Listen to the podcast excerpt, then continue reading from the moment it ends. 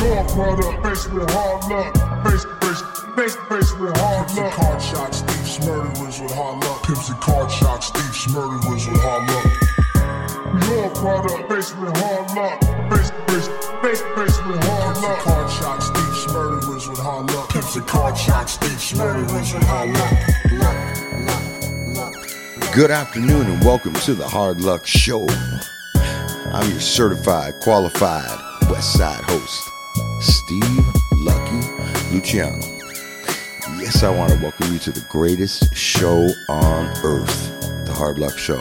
We are coming at you from the Mayfair Hotel in downtown LA today. A beautiful afternoon.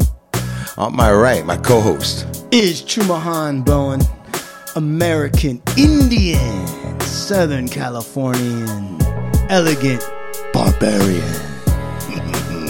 Here once again, looking for my fucking theme song once again.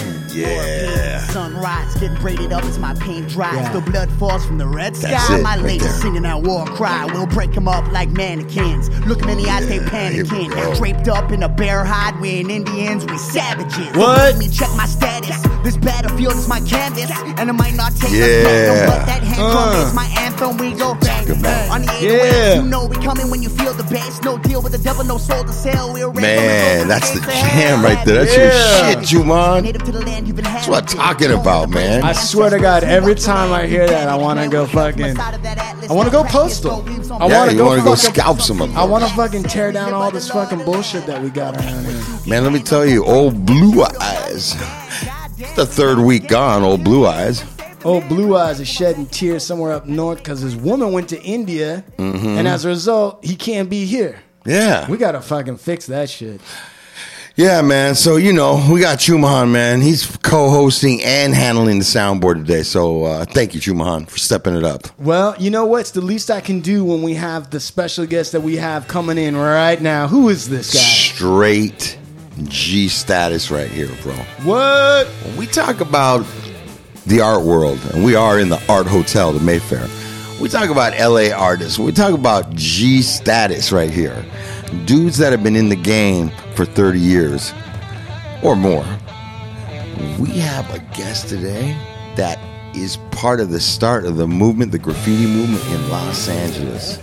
He's done nothing but grow his craft on the mediums across the board. Today, our guest, let's welcome Vyal to the show. yeah, that's what I'm talking Vyal. about. What's that, up? Was, that was fucking epic, man. Thank you. Yeah. This is what Vyal. I said, Vyal. Listen, you're kind of like one of those metal dudes. So like, what? Where do you want to go? He said, let's go classic. Let's go with the Wizard, Black Sabbath. Yeah. I love it, bro. Hey, if you guys are smoking weed or on mushrooms right now, let let this flow in. Feel that right there. Look at there. Vyal, dude. He's starting to dance. That's crazy. Yo, how is this this beat, man? Look at never him. gets Yo, old. That beat is so, in a way, it's so hip hop. too, Yeah. right? It's just so like funky, like, and the harmonica and just the flow of it is just very like you could. I think Cypress Hill threw this in one of their songs. It's just so. It's I, interesting. dude, I cruise with Monte Carlo on this fucking song. Yeah, you know, yeah, like, yeah. This is a song. It's dude. like when when you know what I always picture with that song. It's like anytime there's like a high energy documentary or something like that. That's the song. Yeah. that's what you think about. It just gets you up and moving. But I always think about like some of the greatest documentaries and films I've ever seen. Mm-hmm. Use that track. And the thing That's is, is it's, it's right. What Vyal One says is it's right. It's because a lot of hip hop, especially the early hip hop, the sampling of the drums was from classic yeah, rock like shit. break beats, yo. Right, That's, that's just like a. Yeah. break beat almost. Right. and, and so much of rock and roll comes from we know comes from blues stuff, Yeah. man. You know. And the thing, ab- another thing about that song was that it always felt like a graffiti writer's song. You know, like How do you mean? just keep walking, spreading their magic. You know, just that's just what you know. When you're younger, that's what you did. You know. Do you see yourself as as as that? Do you see yourself as a wizard in a sense, to spreading your magic when you're, you're putting Yeah. up that stuff? Yeah, definitely. And what kind of magic do you think that graffiti actually imparts to people? I mean, it's definitely uh, self empowering. You know, it's uh, some empowering empowerment. It's uh, you know, taking um, something from nothing, creating something out of nothing.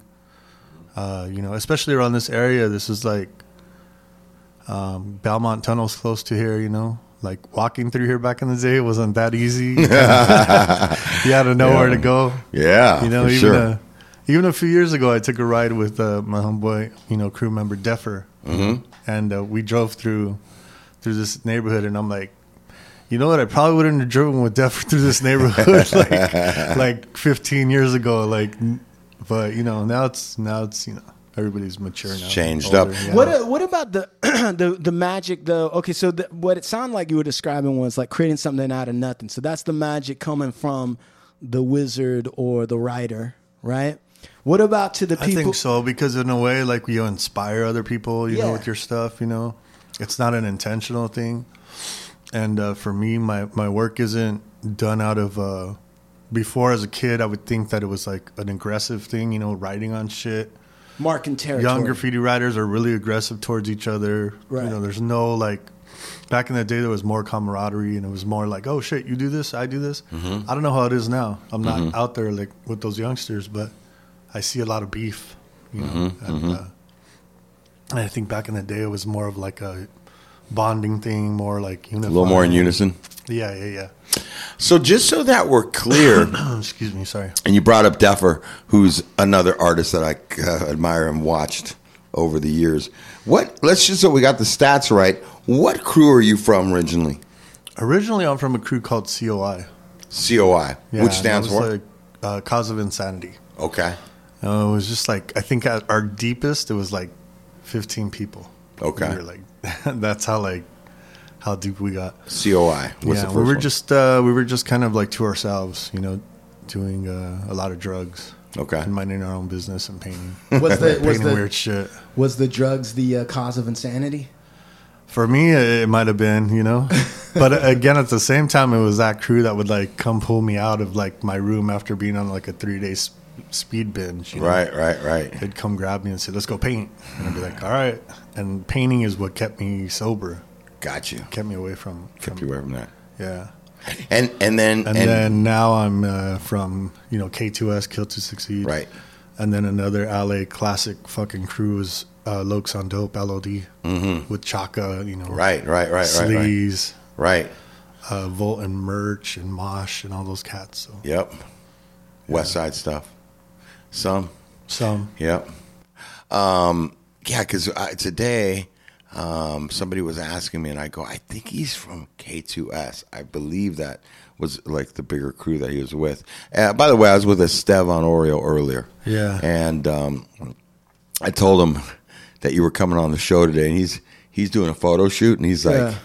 How can I wrap this shit up early, bro? I want to come down there, man. You got to tell that dude. You got him on the show. How'd you get him on the show? I'm like, How did you get him on the show? Because show? with a hard luck show. Nah, but seriously, how do you know Vyal won? Well, Vyal, I, I've met Vyal, seen Vyal's work like early, early Melrose in 1991, 92.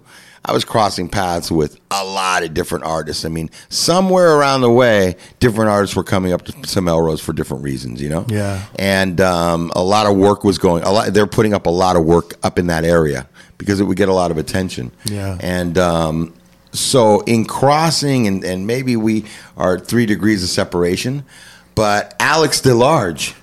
Alex DeLarge. DeLarge. Made the, put, the, put the link together for us so Oh, that we could get so we could get working.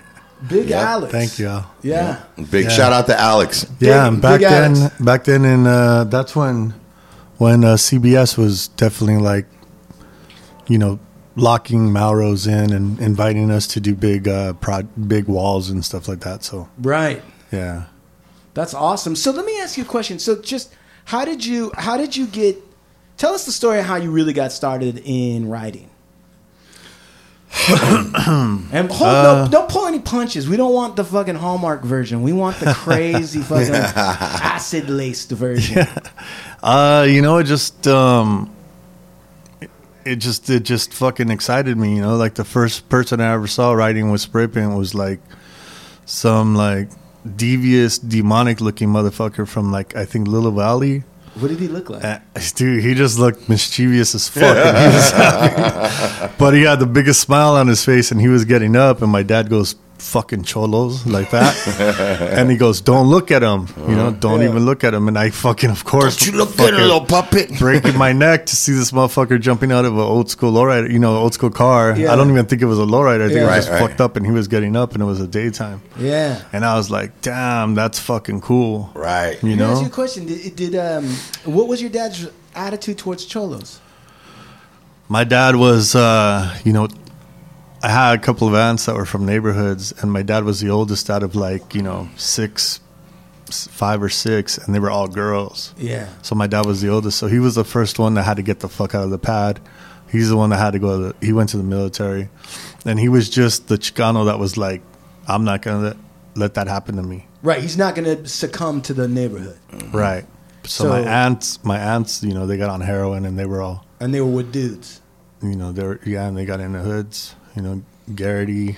One of my aunts is from Geraghty. She still bangs a little bit whenever, right. whenever she's feeling okay. So he, he got to see it take some of his family members close to him. He saw what happened with that lifestyle. Mm-hmm. Yeah. But so wait a second. So did you And then- that, when your dad said that? Did you feel? Do you think that attracted it? That attracted graffiti to you in the sense that your dad didn't approve of it. no, that was metal. Really? Yeah, the it wasn't. Nobody could say anything to stop me from painting. Like, I, especially with spray paint, and that was the main thing is that it was spray paint using black spray paint to do fucking, you know, big ass pieces. You know? right. Like I wanted to do skulls and, and demons and shit like that. Mm-hmm, like mm-hmm. that's that attracted me, and I didn't understand it at a younger age. And people used to be like, "Oh, you're fucking demonic. Why do you fuck with that shit? You're a Satanist. You're this. You're that." Yeah. because of the music I listen to now, and you know, in retrospect, and now that I'm older, I understand. You know, these words right that we didn't understand as kids, but colonization and demonized and all that. I'm like, hey, wait, you know, I- I'm I'm part native. You know, like. Yeah. I mean, I'm all native to myself, but Sure. on paper, I'm part native. What what what tribe?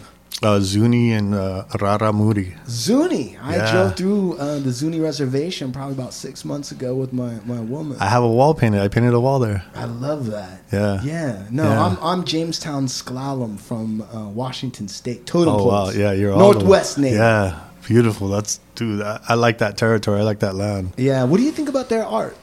Oh, it's amazing. There's a graffiti writer from up there. Yeah. He does he does that that work down here. I love that. Yeah, we have a graffiti crew, kind of loosely knit, called Neoglyphics, Neoglyphics. and Wow. like And what's their thing?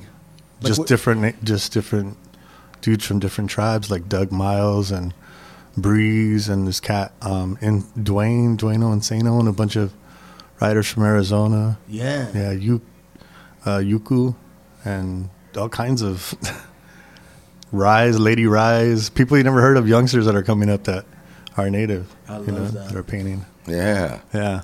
Well, originally you're from. Uh, are you from Boyle Heights? Is that the area that you're from, in you so or what part? If, or excuse me, let me know what part are you? No, no, no, no. It's cool. It's funny.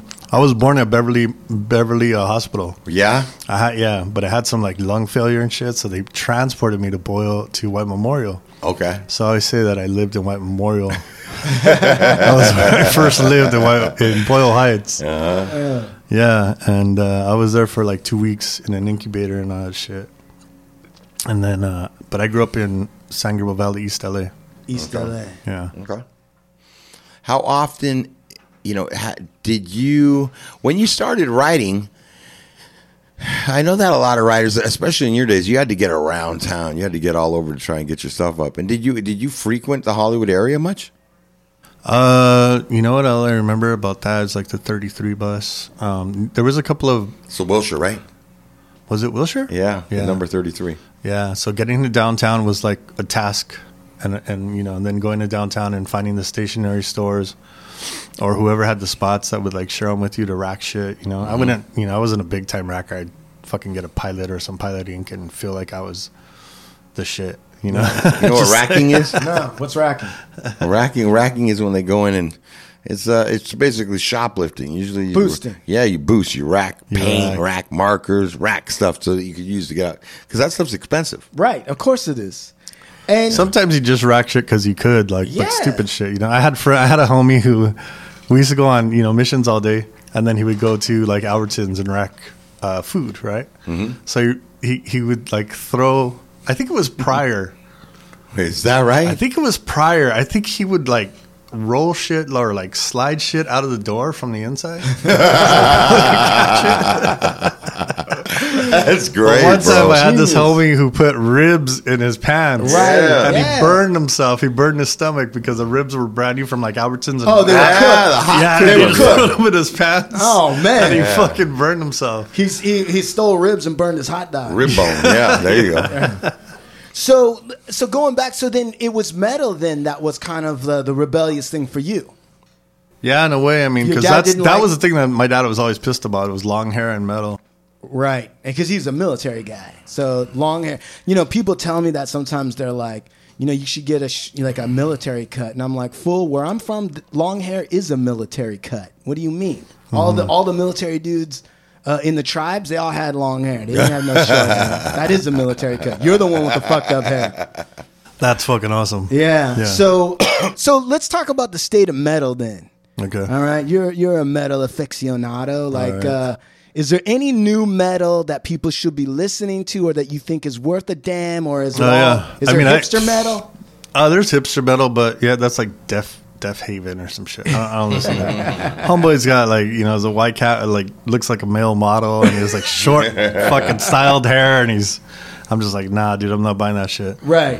But I do like uh, a band called Wolves in the Throne Room, which is a black metal band from Washington. Wolves in the throne room. I like the Yeah, fucking name. yeah, yeah, yeah. A lot of these bands that I'm listening to right now are talking about taking back the land and going back to that, and they're not even native, but they're still that kind of mindset of like Right. Fucking going back to that quote unquote pagan way of living. Because because and and let's not be fucked up about this. Let's be real. The truth is that everybody, white, black, brown, whatever, red, everybody hails from a tribe if you go mm-hmm. back far enough. Yeah. Right? Yeah. And everybody rem- everybody has some kind of root in a time when you didn't have all this prepackaged glossy fucking consumeristic bullshit that we've got that's pretty much eating away Or the Bible. or even the Bible. If you do now, you're now you are demonic. Holy shit, violin. that's true. No, I mean that's it's just true. that you know it's you know that's the first form of mental slavery, right? Like that's what first got us. Now we got Instagram is the new mental slavery, but or social media. I don't know. You know what? I hear that, but don't you kind of agree that Instagram or social media is no different than polite society or or or rules of conduct and etiquette in certain areas? Like in the way that I think, I think always there's been some sort of filter and control from the ruling mm-hmm. class mm-hmm. over other people, and and mm-hmm. Instagram might be the new one, but I don't think that's any different than any other time. But I think it's voluntary. Voluntary. What do you mean? know, it's like a voluntary form of like mental, like you buy into it really easily. But you, know could I say the same thing about religion because nobody watches TV anymore. That's true. It came from the Bi- it went from the book to the TV to the computer. It went from the book to the movie. No, book, radio. Ah, radio. Okay, book, radio, movie, television, computer, and then cell phone, which is just a mini computer. Right. But don't you think that mental slavery at any stage, if you really want to get down to it, is voluntary at some level? Well, if you're if you're aware of it, Get get on the mic. if you're aware of it, Okay. What do you mean by that? excuse me. I don't. I just think that some things you know people weren't aware. I mean, you know, the Bible. You know, follow this or we'll cut your fucking hands off. You know what I mean? You don't think people were aware of that? Because because think about it. People didn't have a choice. internally they did, and this is what I'm No, they didn't. I, this is Not when they're sending your your brother back with no fucking hands. I'm telling you right now. Do they have a choice as to? And a lot of Jewish people actually have gone through that same exact thing in Europe. Let's say, Mm-hmm. okay, during the Inquisition, right? You had a lot of Jews who were forced by the Spaniards Mm-hmm. to convert to Christianity, and a lot of Jews did externally, Mm-hmm.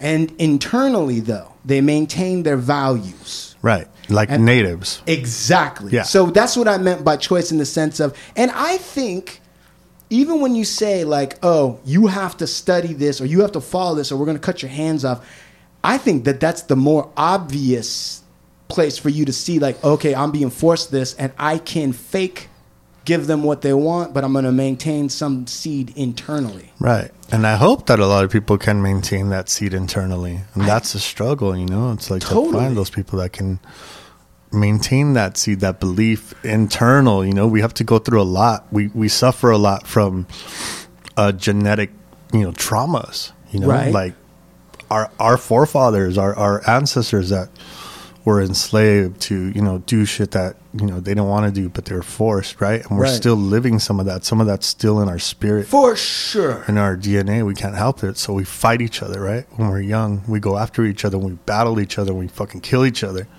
And then we we rest and then we realize, whoa, what the fuck were we doing? Or what the fuck were they doing, you know? Like a lot of old school gang members. They'll, they'll be the first ones to tell you, don't get in a neighborhood.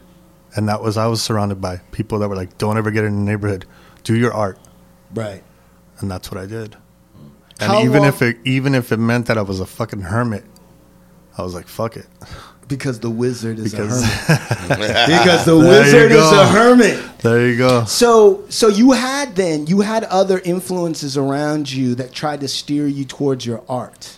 Yeah.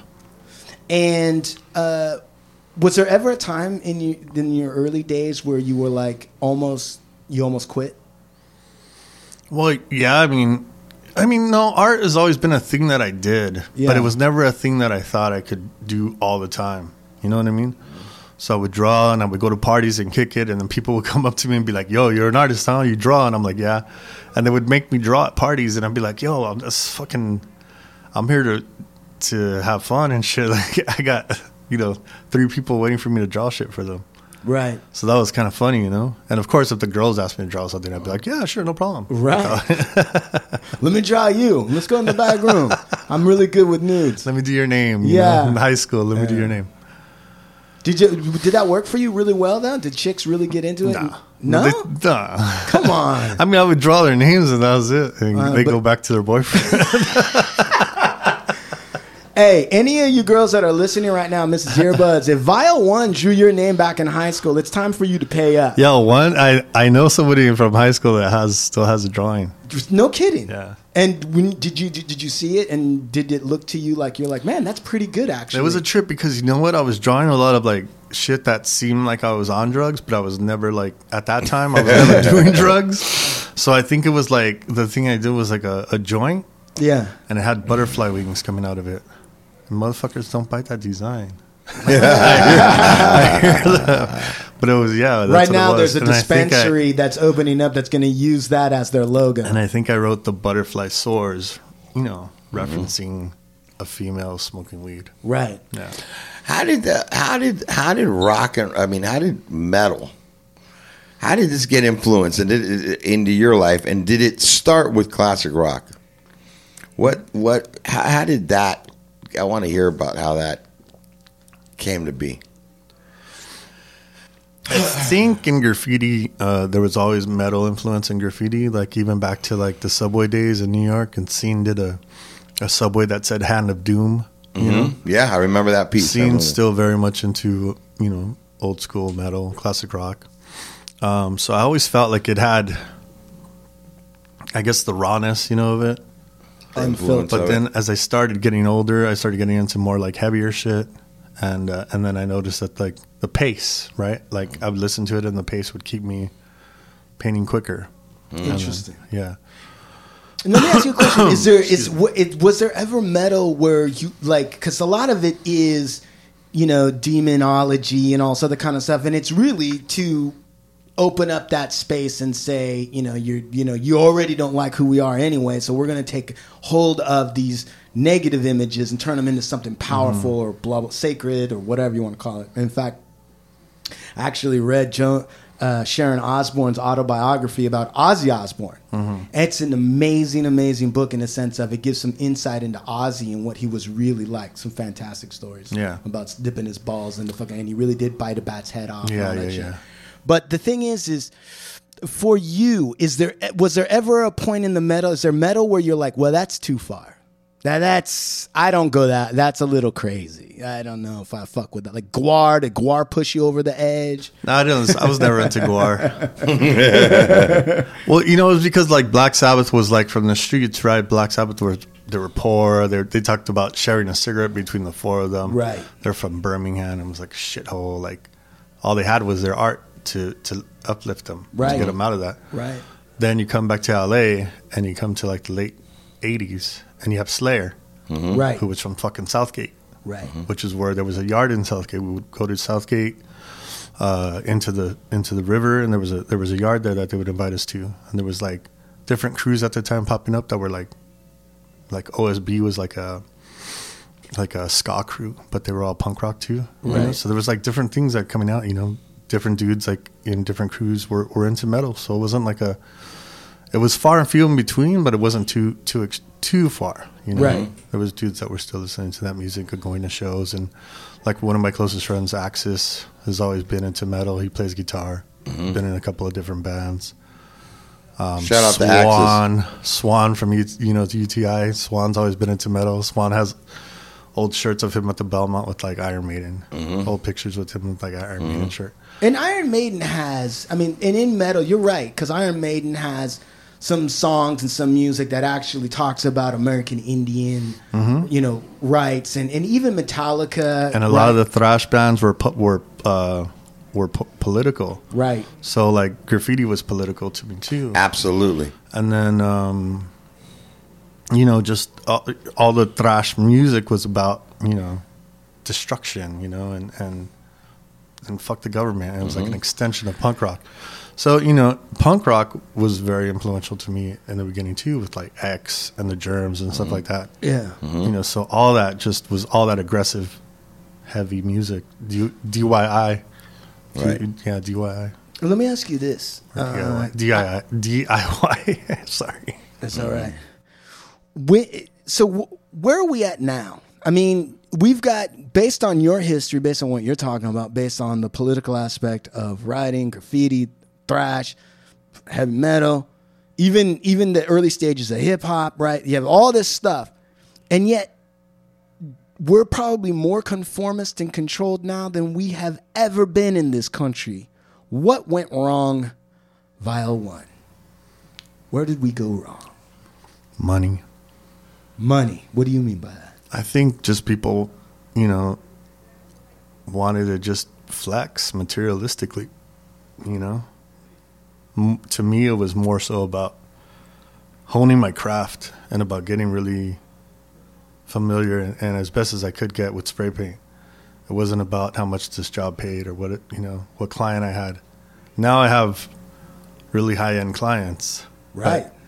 I didn't search them out. They, Right. That wasn't- that wasn't the plan. No, yeah, that wasn't the plan. They they came around to us now. You know, Right. I mean, But let me ask you a question because Slick and Risk are the the forefathers of that. They're they were the head in, in that game. You know, Slick and Risk, and and they were influential in that. They were influential in saying like, huh, they're doing their shit, but they're getting paid, and they're not really compromising. You know, and I think that was very important to see dudes that you know inspired me in the yards and different places like the grimiest places yeah, to see them go into like non-grimy places and still kind of be able to function normally. yeah. But don't you think? And and, and I'm being honest with you. I mean, I'm at this place in my life too, right? It's like, but don't you think that it's that's the American way in a sense that that that America as a capitalist, as the most capitalist country, co-ops rebellious political messages by paying off and or getting people to work with them. And then before you know it right everybody's a dj uh, uh, you know white rich white girls now have you know grills that metal grills you know and, and po- even punk rock now now you can go down to Walmart and you'll see like you know what used to be punk rock bands but Ramones t-shirt. exactly so don't you think in a certain way that that is the American capitalism co-opting these things and, and eventually putting them to sleep um Yes and no. Um, I think the uh, demographic changes as we get older. So I don't think you know the reality of of having to exist and survive always kind of comes to play. Right. I think when people overcapitalize on that shit, then it kind of shows where their character was in the first place. Right. So there's a balance. Yeah. And let me ask you this. And again, the demographic thing is very important, right? What do you mean? Because once we're at this age, we're no longer a concern of like um, mainstream marketing, right? Now they, they want to focus on our offspring, on our youth, right? Right. Because that's where the money is. That's where the money is because people at that age don't have the ability to critical think and have some experience. Mm-hmm. Well, they just want to party and fucking have fun. and they want And to be do rich. TikTok. Yeah, and do TikTok. Right. But they And I said that- swore I was never going to do TikTok. Last week I signed. I signed up we have last no choice in the matter, right? so you so another thing I want to ask you is, and I when I was reading about you and I was reading about some other people, there's a lot of Vyal one. There's like it, a lot of graffiti artists have the they say one Oh, the after one? the name. What's that about? Why one? I don't know. I've been trying to kick that, but back in the day, it was uh, you know like you're the only one. Right. No. Because I was thinking like, well, then somebody could just be Vyal zero and be like, well, zero comes before one, so I, I'm Vyal zero. But you're saying I'm just going to go by Vyal now, Yeah, I mean I'm just just Vyal or, or my my government last name. Which is Reyes. Reyes. Yeah. You know Vyal what's Reyes. crazy is that um, I'm part Chilean. And my great great grandfather, who married my Indian grandmother, they both couldn't speak each other's language, although they could speak the language of, Love. Yeah. of you know what, hide the That whatever. is right. Yeah. That's right. They and they got married. Uh, Bartolo Reyes. Oh, interesting. That is interesting. Reyes, uh, you know what? It's just such a. Do- I've always liked that name, bro. I don't know why. Aesthetically, how it rolls off, Yeah. it's just a dope name. Yeah. Yeah, it is, and bro. then it's a good name. it's it's interesting because people always ask me like why I paint eyes so much, right? Yeah. Like, why the eyes? Why the eyes? I said, well, check out my last name. It's R E Y E S. Right. There's an I in your last name. Yeah. And how did Vyal? How did that come to be? Uh, yeah, that's a, I had a bunch of fucking names, man. A lot How of many different names did you go? What's the dumbest name you came up with for yourself? did you ever say like, "Yeah, I'm gonna be"? They're gonna call me Powder. I'm Powder. did you have any dumb names? Actually, I know Powder. He's not. He's pretty Oh, dude, you shot down Powder. Now he's gonna show up at the podcast. We're gonna have Yeah, something say. dude, let's have a graffiti battle. I'm ready. Uh, you know what? I was young, man. I was a kid, and I really was into Motley Crue at the time, and so I started writing Mr. Crew. that that took some thinking, Mr. Crew. All right. Mr. Crew. Everybody was a Mister or a Sir or a Okay. fucking rock, you know. Yeah, they were- yeah. Mr. Crew. I didn't know any better, man. But how'd you come up with Vyal? All right, so yeah, so I just again back to the metal thing. I wanted a name that was gonna be like you know raw and like evil and dark, but not necessarily uh, so like in your face. You know, not like uh, I don't know, whatever. So I started writing V I L E, but I changed the I to a Y, so V Y L E. Right. Right. But the tag, the ending of the E, back in the day, it's like this lowercase, like flared out E Yeah. and it just I just lost interest in it right away. And back then we used to see how many different ways you could spell your name, mm-hmm. and so one of the other ways I started spelling it was V Y A L, but also it's a V I A L, right? Like a vial, like that. Right. Like something Coke. that, that Coke vial. yeah. That Coke vial or whatever used to come in, you know, whatever you chose to do. That's a long motley. my Crew. homie, my homie. I had a homie in high school from State Street, and he used to sell. Uh, Sure, he used to sell sure, yeah. Of course he did. He's from State Street. and so we'd kick it. And he never, he never want, he never told me to smoke or anything like that. But he would come. We go to lunch at a continuation school that we went to, and then all the all the all the dudes from the from different hoods would come up to him, and you know, five bucks, he'd dip their Dip their cigarettes shit in the vial.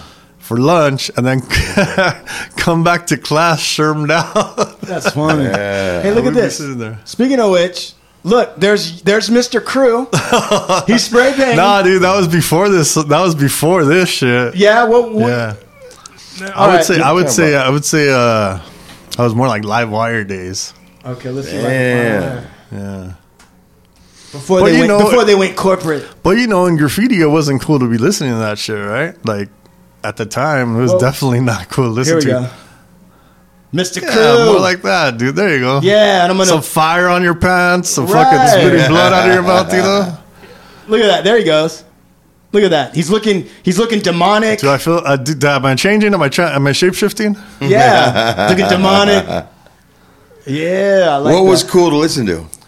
Well, you know, a lot of hip hop was coming out, right? So it was like, Right. oh, Eric B and Rakim Right. or Yeah, but KRS you stuck One. with. But you stuck with I stuck. I I found balance, and one time it was funny because I had my headphones on, Yeah.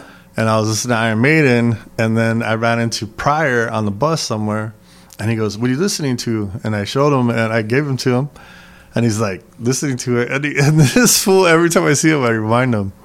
He listened to it for five seconds. He took it off, and he goes. You're Chicano and you listen to this shit? Yeah, but isn't I feel like And that was the mentality back then, though. Right. In I feel like LA, dog, it was like, you, no. right. It had to be hip hop or oldies or. Now What- this what- is the crazy thing, though, bro. This is it's really crazy, bro. And that's where I was. Go- that was where I was going at with this whole question about metal and rock and roll. Mm-hmm. So, you know, I'm I'm in my early fifties, right? and I had an older sister and an older brother. Rest in peace. And my sister was was uh, three years older than me. My brother's uh, eight years older, right? And so my experiences with rock and roll, the early, early stages were like, uh, like uh, the early stuff. You know, I was catching wind of like the early Zeppelin and stuff like that through through them. And Right. like the big concerts that were going on were like Cal Jam One, Cal Jam Two Fucking huge. right? Right. Massive shit like that. And this is before the US Festival and all that shit. okay? Yeah. And um, you know, all like Santana and like and these types of groups. And at, at that point in time, and, and I'm talking about LA. Yeah. If you lived in LA, Yeah. everybody that was young was listening to it. Mm-hmm. And and bro, long hair, it was everybody had Yeah, long yeah, hair. yeah. If You, know look what's at- crazy? Huh. Is like too if you watch like you know like because the low riding thing, right? Mm-hmm. And I have like long hair and like people are like, oh, you gang. Are you a, you're a gangster? I'm like, no. Low riding wasn't was wasn't always wasn't Wasn't just super cholo- connected to Uh-uh, cholos. It was it was stoners, dude. If you even watch like uh, Boulevard Nights, Yeah, or half the- Cheech and Chong. dude, all the extras were all long hair, and fucking Right. most of the, the the Chicanos in East LA were fucking stoners. Exactly. Well, that's what I was gonna say. Like, Yeah. like I've always known that there's a segment of Latinos that are metal or Hesher Latinos. Like, Yeah. yes, Well, there's hip hop, and yes, there's Chicanos. the what- But in the Yeah. beginning, what you you got to remember is that in this, like, I'm talking about the 70s, bro. Yeah. Everybody was like, if you had long hair and a bandana and a mustache, that was everybody. That wasn't a white thing. It wasn't a Mexican. That wasn't everybody. But that was the way people went again. That was that was what That was was what punk up, and hip hop. yeah. That was all that. yeah, This is all they really had at that point in time, Right. in a way. Okay. in, in neighborhood I grew up in, it was called Poor Side. They Mm-hmm. disappeared, right? They just eventually disappeared, but they were in the seventies and early night, early eighties. And there was a dude that I remember named Wolfman, but there was another dude named Plant who looked like Robert Plant, who was like a Chicano white dude. yeah. And Mm-hmm. Yeah. then they just all were fucking stoners. Right. Exactly, bro. They It was like rolling just fat joints, listening Right. to fucking rock and roll. And we've talked about this on the show too, that like I always listened to I listened to rock. I mean, that's what I was young. I was listening to rock and roll. And when Run DMC hit, it changed my life, you know, uh-huh. hip hop and then as it eventually Right. grew into but I always kept my rock and roll shit. I always But Run DMC was a bridge to rock and roll. No. in, in a sense, because You're talking about later, bro. When I'm, I, let me tell, let me say it just how it happened to me, and that Good. was that Run DMC came out, and that was the bridge to hip hop music, to Right, rap music, right, okay? right. Whodini, them, but Run DMC, and that opened up the world to this whole rap music culture. Yes, they came back around and ended up sampling and and then the Aerosmith and, and all that stuff later on and then opened up that whole culture to rock and roll. But that's later. I'm saying when Run DMC hit, that was like the beginning of hip hop to me. Yeah. Rap music culture. Like this whole and it was coming primarily kind of from the East Coast, you know, at that Yeah, point in time, right? right, right. um, Eric B and Rakim and like all that, the- the- Right. you know, all this. So, anyways, then it comes back to the West Coast and, and back and forth. But the crazy thing is that when hip hop was was was starting to like it was rock and roll, and then hip hop got introduced. That's kind of how it for me. But when this happened, it to me, it seemed like, and this is I'm talking like 84, 85, like somewhere in there that uh, that was like when metal started blowing up, okay?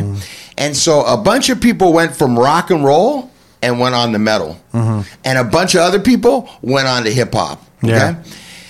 And I remember, like, like when you start talking about like Slayer, and, and now we're talking about Iron Maiden and Yngwie Malmsteen, and like all this stuff, right? Metallica starts happening.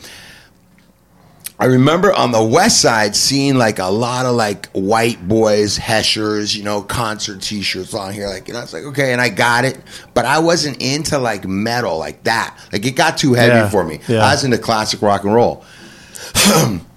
But as I go into like, dude, people don't even know. There's a big neighborhood called Mid City.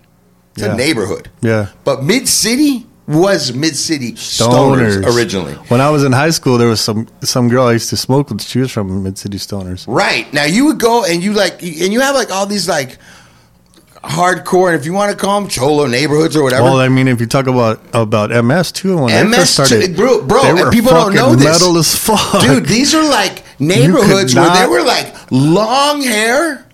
They were rockers and, and, and they were like, dude, I'm telling you, MS was the same way exactly, bro. Yeah. People don't know this, man. No. And they were wearing like Slayer, Judas Priest shirts, and like they were all about stoners. And Mid City was Mid City Stoners, and dude, I would go to like different shows in different places, and it'd be mobbed out, bro. And they like it. It changed with like the '90s influx of Yeah, like yeah. NWA and gangster rap, right? yeah, Right. gangster rap started changing it. But you got to remember, man, there was a time that this this is stuff that if you're not from LA, if You'll you're not never really know. born and raised, you didn't see this happening, man. It was and such it's a so trip. it's such a trip too to meet people that didn't grow up in LA, but then they come here, they move here, and then they act like they've been from LA their entire lives, and you're like, and they try to front and, and have this attitude. I'm like, "You- you're not from fucking LA. Like, you're never gonna know what it's like to live through the '90s. Right. No fault of your own. But don't come at me like that because I lived through the '90s. We had a green light on us mm-hmm. as graffiti writers painting walls. like, yeah, yeah. you know, he would paint a wall. I remember there was a friend of ours from Paris that came out, this dude Echo, and we sent him with the homies from K4P to go paint a wall. Well, they did a drive by on the wall during the daytime, and he went fucking running for his life. And the, the K4P just kind of sat it out, and then they started painting again. Right. But they had to go chase down Echo. But the dude from France didn't know anything about it. he didn't. He didn't know what was happening. It's just real interesting, man. But I always go back to the roots of me growing up with rock and roll, and that was the music expression that was going Yeah, on. It yeah. didn't matter. Bro, when you when you look at like Cal Jam or when you look at these concerts, bro, it was You can black, look up. brown, and white, and everybody was growing their hair out. Everybody look looked like stoners, up. Man. look- they You have know? footage of Black Sabbath at Cal Jam, and that yeah, shit man. was like made Woodstock look sm- tiny. Right. Yeah. It was just a trip, dog. And that's why when you look at like a lot of old like you know, the lowrider culture, and if you even look at some of the gang culture uh, in certain areas, see all the homies had long hair in the beginning of the when these Mm. It was started. almost it was almost like a return to their native selves, Right. Their native roots, growing their hair out. it was rebellious. what tribal, that's tribal, tribal kind of thing with with you know I don't even like to say that word, but you know I do. like getting getting together, you know, and and having a you know a gang in the form of like you know tribes. Right. Hey, do you mind if we take a quick break? I want to check something on the sound. Yes. Okay. Let's take a Okay. quick break, and then this is a good spot to take. Two a break. different things came up. It was I remember you had said something about like yeah, but Chicanos are the most rocker like like Yeah. people, right? You said something like that. That was interesting. Which there's not a lot of people that would agree with or, or know what the I, fuck you that. know why I say that? I'm gonna tell you. I mean, I know I'm not from LA. I'm from Washington, but I gotta tell you, like, from my experience with a lot of Chicanos in Washington, and then when I got uh, sober, I met a lot of Chicanos when I got sober, right? And a lot, I like a, a good chunk of them. They and when I was in when I went to school at Berkeley, right? There was a lot of Chicanos at Berkeley studying at Berkeley and blah blah blah. We work in these uh, in the in the bookstores together and stuff like that. And I would say at least half of them. And in, in, strangely, the more intellectual, and now this is just generalization. I don't really know, but my Mm-hmm. Okay. experience is okay.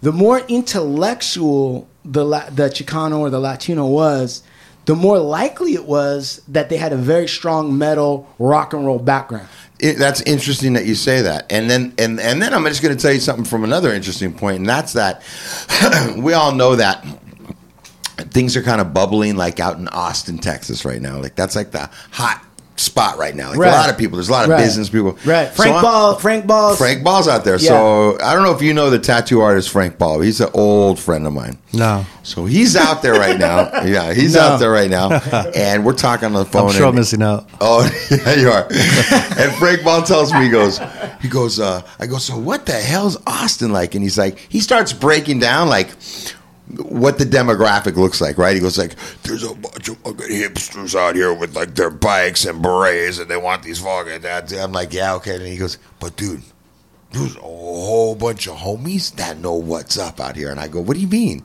He goes, bro, there's real homies out here that know what's up. And I'm like, what do you mean? He goes like, dude, like these dudes all have long hair. They're all wearing like Slayer shirts. And he's like Nice. breaking down, and I'm Yeah. like, dude, that's dope. And, he, and the fact that he, you know, he grew up in San Gabriel Valley, and he knew what was up, dude. And he's just like, yeah, motherfuckers know what's up out here. And I was like, damn, it's just interesting, man, to, to hear that and trust me, bro. If there's a if there's a reason that I think it's interesting, it is interesting.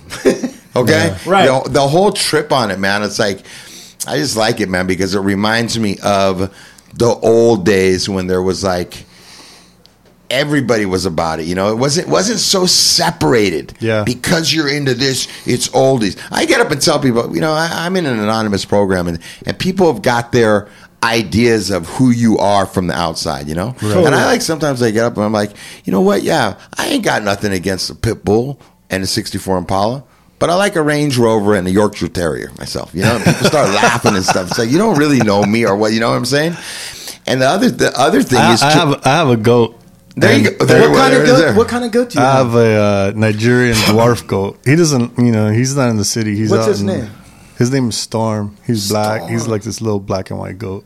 Yeah, we used to have uh, we used to have goats, and we had pygmy goats, Yeah, yeah. He's And- he's a he's a. and we used to like let them like goats are a trip, man. They're fucking hilarious, and they you can- love to cuddle. You're like, Oh, they're the best. but they but they don't realize that they're awkward because they're like fucking horn is sticking in your chin, and Right. their hoof Mm-hmm. is like on your balls. But But still, see, they're still it's demonic. It's got to have a horn and it's got to have a Got hoof provider. You hear that?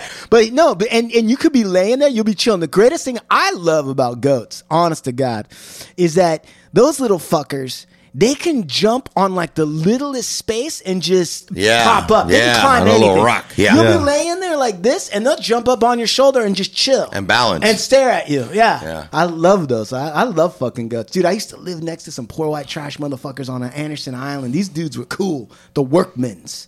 They were Uh-huh. the first ones that taught me how to chew.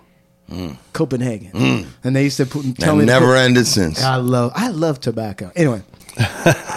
so I so they had goats and they used to fucking milk the goats right there. Would they just feed the goats like fucking aluminum cans and shit? They shit? would 'Cause just goats feed them eat whatever. anything, right? Oh, dude, you'll sit there and your belt will be gone, and the goat would just be chewing on it. How do they do that? They got the stomach acid dude, to break they, down anything. they fucking I don't yeah, know what it is. They'll eat anything. They'll eat anything. Yeah. Hey, tell us about. Um, are you? Do you know? Uh, do you know Marcel Blanco Cell from WCA? Yeah, Uh, Okay. have you fought him? Are you down to fight him? I, I, I Boy, mean, you I, gotta I, don't- fight him. I feel another fuck you talking art- about, another bro? graffiti artist. I thought maybe we'd have a challenge or something. I'm just kidding. You know what? I would, but his his his twinkly eyes are just too much. I just Yeah, I just yeah. want to want to buy him a coffee and He's just, a Yeah, he's a He was good on the guy. He's show. a good guy. Yeah, yeah, he's he's on the show, and we talked about um, we talked about his first really big piece, where he did it, how it went down, and can you? I'd love to hear about like what was what was the first time that you really got up in a real way where you were like, kind of like. This is this may be a little bit. Yeah. I bit off a little bit more than I could. The repercussions, maybe. Like when was that piece done? And take us through there. Like how how how old were you, and how did that go down when you really busted and got up in a major way? uh shit. You know what? It, it wasn't it wasn't by myself that I did a, a, a wall that was like on a, on a massive scale. It was like four people, and uh, it was this um, my my old uh, my old school one of my first mentors who was a female named Eva Cockcroft who have since passed for uh, from breast cancer. But back then, we had a we got a project at the Belmont old Belmont High School. Okay. So if you drive down like uh, I think it's Second Street, you'll see that wall that goes from being like really small to really big, and it has like the evolution, the theory of evolution. It was done with paintbrushes and like all kinds of shit. And dude, it took us six fucking months. Really? Yeah, and so they had me handle some sections in spray paint. But like I said, it was a group effort. It was a huge fucking undertaking. And you Did know, you ever do one though that you thought like it was not asked for? They were gonna come down on you, and, and it was kind of like holy shit, but it was a risk worth Breaking the law. Yeah, Breaking the a law. rebellious Breaking the one. law. Um, eh, can't remember. I mean, you know, a lot of those things were were more about like just the quick shit that I could get away with. I wasn't trying to spend too much time. You know, I, I wasn't really a graceful person when I would go out bombing at night. I would fall and fucking drop my paint and wake up and see the finished product and be like, "Wow, it looks like shit." Like, I fucking. Yeah, I can't tell you how many times I used to finish pieces at Belmont Tunnel and paint over them. Right. I- without taking a picture, I would fucking hate them. Wow. I hated seeing any of my shit done. My friends would be like, dude, it looks cool. Leave it alone. And I'd be like, nah, I'm going to change it. And I change the color scheme. All right, that's cool. Leave it. I'm like, no, I don't like it. Paint over it. But so so let me ask you this then, because um, you went to what was? Oh, you know what? Let me, now that I think about it, I got something. Okay, here we go. Uh, I wouldn't say it was like the most like, I would say it's one of the more riskier bombing sis- situations I went on. was in uh, Berlin, Germany in 1995. Okay. And uh, me and Manuel went out with a couple of riders from out there. This one cat, Escher and Bucks, right? And we were going to do spell outs, right? So they were RCB crew and we were COI. So we figured out we would write spell out revolution. Res- revolution can be cause of insanity. Okay. And so me and Manuel are like, fuck, we're going to get busted. Because every 10 minutes we had to hide under the train tracks for the train to come in, right? Mm-hmm. The, the commuter train. But on the other side of the wall was the fucking Autobahn. So there was really like no place to run. It was like, mm-hmm. and the station was like maybe 50 yards from where we were painting or 100 yards. And uh, so we just start going at it. We're just like, fuck it, let's go. Right. So we start doing these big pieces. And they're about like the side, the letters are about like a little bit bigger than our, our reach, you know? Like we're fucking filling in a whole spell out cause of insanity. And we just fucking just do it, right? We get the outline up, we get it done, we fucking run all the way back across the fucking tracks to the other side to where our homie was hanging out. Asylum was just like waiting, watching us Yeah. Dude, we get over there and our cause of insanity spell out was as big as these motherfuckers are. And that was in Germany. yeah, and needless to say, they didn't finish their spell out because they ran out of paint, but mm-hmm. they just went bigger than we had even kind of. We were like, we're gonna go around this big, right? And they were like, mm-hmm. yeah, yeah, yeah. And then we got back, and their shit just dwarfed our whole spell out. Really? Yeah, that was, that was Man. So, um, because I was I was also reading that you now what is it Estria that you were that you went and did the graffiti battles you won like 2011 2013 or what was it how did that go tell us about that first of all what the hell is Estria Estria is a dude from uh, San Francisco who uh, was one of the original writers from San Francisco who's also Hawaiian and I think originally was from Hawaii. Hawaii. Right And uh, he had a foundation that he was doing and uh, it was a nonprofit and they were just doing like a lot of graffiti based events and he had this idea to do uh, the Estria graffiti battles. right So he would get different artists together and they would all battle. And they would throw out a theme word, right? So, like the first year that I won, the theme word was heal. as So- in H E A Yeah. So then you have to do a piece. And so it's like lettering style, a composition, and Does- overall. does everyone have the same equipment like do they give everyone We all had the same paint. We all had the same amount of, of the same amount of cans, and that was it. and what about time did they give every- Time, the same amount of time. how much time did they give you I think it was three hours, maybe maybe five hours. And then, do you, are you invited to the graffiti battle? They used to. Uh, some of them used to battle to get to the main battle. Right. So different cities, different different dudes to battle. Right. Yeah. And then and then um, and then when you go into because you don't seem you don't strike me as a guy that's heavily into competition in a sense. Like I don't get the sense from you that you're you know your ego's super involved in trying to be who's the best. But you were invited to this. So were, do, were you feeling competitive? Did you feel pressure? Did you know you were going to win? I, I just wanted to do the best that I could do for myself, you know, and uh, the idea of like winning like a trophy or anything like that, Right. I was like, I mean, I never won a trophy for anything in my fucking life. and I, I don't think, you know, my, my brother, I have an older brother who was a big influence in my life for everything. You know, he was into lowriders. He had a lowrider when I was a kid. He used to draw crazy shit when I was a kid. So he was kind of like my, my, uh, the dude that was like kind of who I used to look up to. Yeah. Played drums. He was in the metal. All that shit. Everything you can think of. Big I totally big influence. So uh, I don't, he won a a trophy for a fish fry in 1973, hey, I love fish fry. I love it. I love it. I love it. How and you I think we still have that trophy somewhere. It's like this little tiny trophy with a cup. It's a little fryer Dude, he basket. fucking won, Cooking- dude. cooking the I fish guess fry I don't know, dude. fish? No, from cooking the fish fry. That's dope. So I was like, dude, I've I've never done anything like I don't think uh, yeah, I could ever win a trophy. Yeah. But then I saw the gold spray can trophy, and I was like, I kind of want that. Right. Yeah. Like, Yeah. I think I'm gonna have to fucking. Get that. I think I'm going to get that. so we did. Uh, the first word was heal, and um, I, I just I don't sketch things. Right? They gave people time to sketch. I don't sketch things. I just What do kind you of do? I sit and like I don't want to say meditate, but I do kind of go within or kind of go into like a like a into zone. a zone. And so I was walking second, and with this second. word heal, right? And I'm walking and I'm thinking like, okay, I'm gonna let the spirits talk to me and see what's Mm-hmm. up, you know? And then I looked on the floor and there was a big fucking feather. So I picked the feather up, I put it in I put it on my person and I just start going at it and I and I you know, I, I remember that at the time there was like a bunch of oil spills happening, but there was also like some some wars going on, which seems to be the case all the time now Yeah.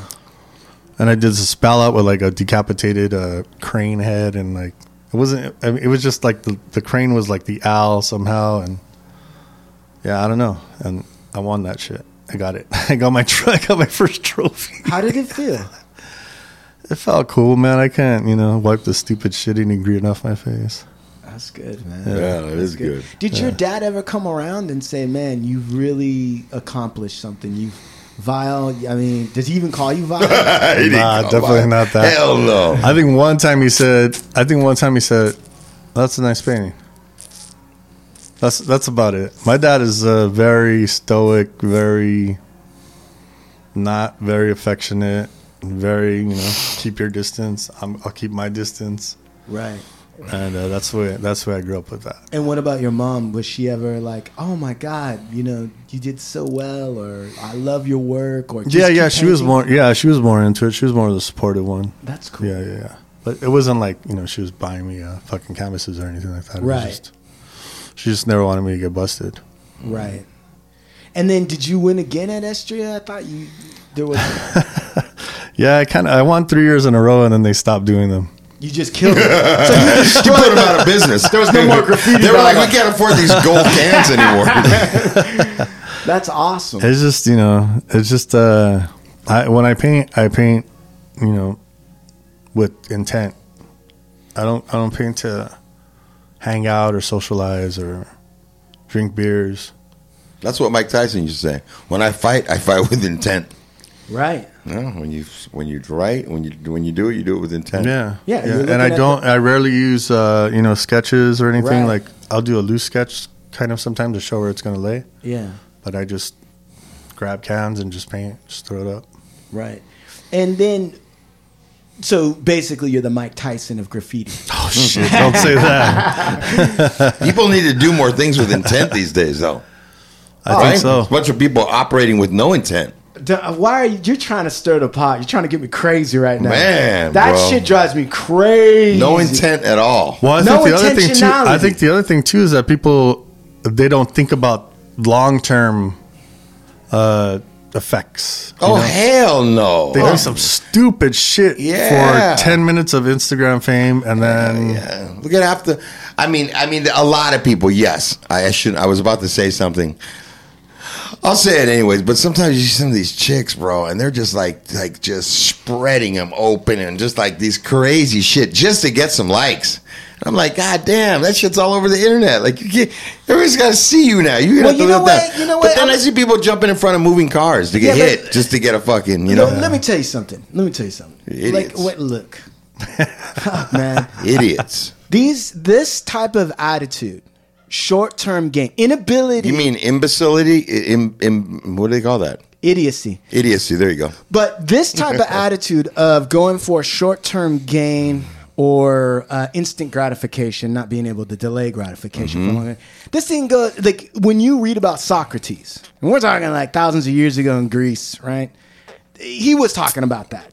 There was already a society already doing that. You don't need the internet. You don't need Instagram. You don't need any of this media shit in order to show that yeah, there's a lot of people who who who can't think through a situation and act on impulse. Okay, so that that's that's a that's that's part of a maturation process. I think, know, my opinion anyway, is in a human being, whether it's a man, woman, fucking goat, zygote, whatever. The you you go through a process. There's a point in which you understand that uh, you're not getting the results you want, right, from what it is that you've really said you wanted to do. And there's a point in which you start to be able to look within. This is what the Buddha said. And the Buddha, we're talking like thousands of years ago, the Buddha basically said, like, look, you know, your your entire life is controlled by the way you think. You can't blame anybody else. If you think like, look how he beat me, and da da da da, you have this negative thought, then your life's gonna look negative. If you think positive and take personal responsibility, then you're gonna be able to do something about your fulfillment, your satisfaction. But in order to do that, there's so many childish, immature impulses that you got to knock down. And you don't even need modern society. Jealousy. You know, whose dick is bigger? Who's got more money? Whose chick is hotter? Who's the most handsome? Who's the strongest? All those things factor he's the strongest. Yeah, Steve's definitely the strongest. So, so when when we talk about the imbecile, it might seem more apparent now because you have all that stuff. But I, I think about it, and I think I think one of the first traps, one of the first traps of critical analysis or real thinking, one of the first traps, if we're really going to be real, is to think that this is this is this is a phenomenon that is new or or even worse than it's ever been. I gotta think because even you know what I'll tell you, I fucking read a lot of shit about uh, Indians at the time uh, when the settlers were coming, and you know even at that time there were Indian elders who refused to teach the old way to the younger Indians.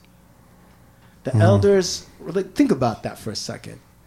Okay, like really fucking put yourself in the mind frame of like you're an elder Indian who knows the old ways, and your job is to transmit that to the younger people, right? And you're watching your world slowly crumble in front of your eyes because of this other civilization that's coming, and you know what? Doesn't look like it's gonna stop anytime soon it's inevitable. You've tried everything. You've you've said prayers that you believed. Mm-hmm. It's having no effect. I mean, really think about how psychologically Yeah. and like powerful that would be, right? But then they had this other generation of Indian. It wasn't all of them. Well, there was a lot of young Indians that didn't do this, but they had what they termed "hang around the fort Indians." Hang around the fort Indians. And the elders wouldn't teach these young people that were hanging around the Fort Indians any of the old ways because they were already polluted. They were mm. already given into impulse. They were hanging around the forts. So they didn't want to waste it, kind of. Well, it, they didn't think that they deserved it. They mm. didn't have the dignity and the self respect because these Indians were hanging around the very enemy that was crushing their civilization, drinking their liquor, firing their guns, getting involved in all this bullshit.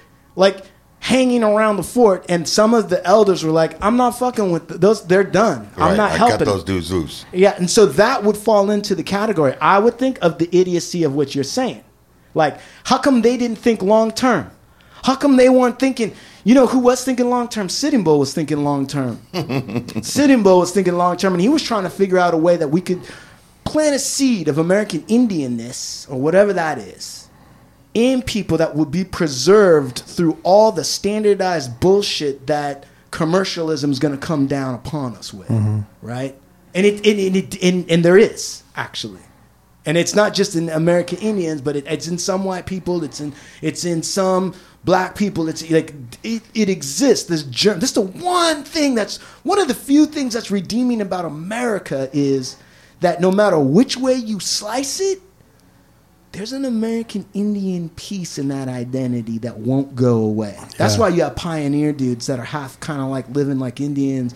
The whole idea of living off the grid and saying, fuck the federal government, I'm gonna live out in the fucking bush and do my own thing. That's Indian. Yeah. That's fucking Indian. Yeah.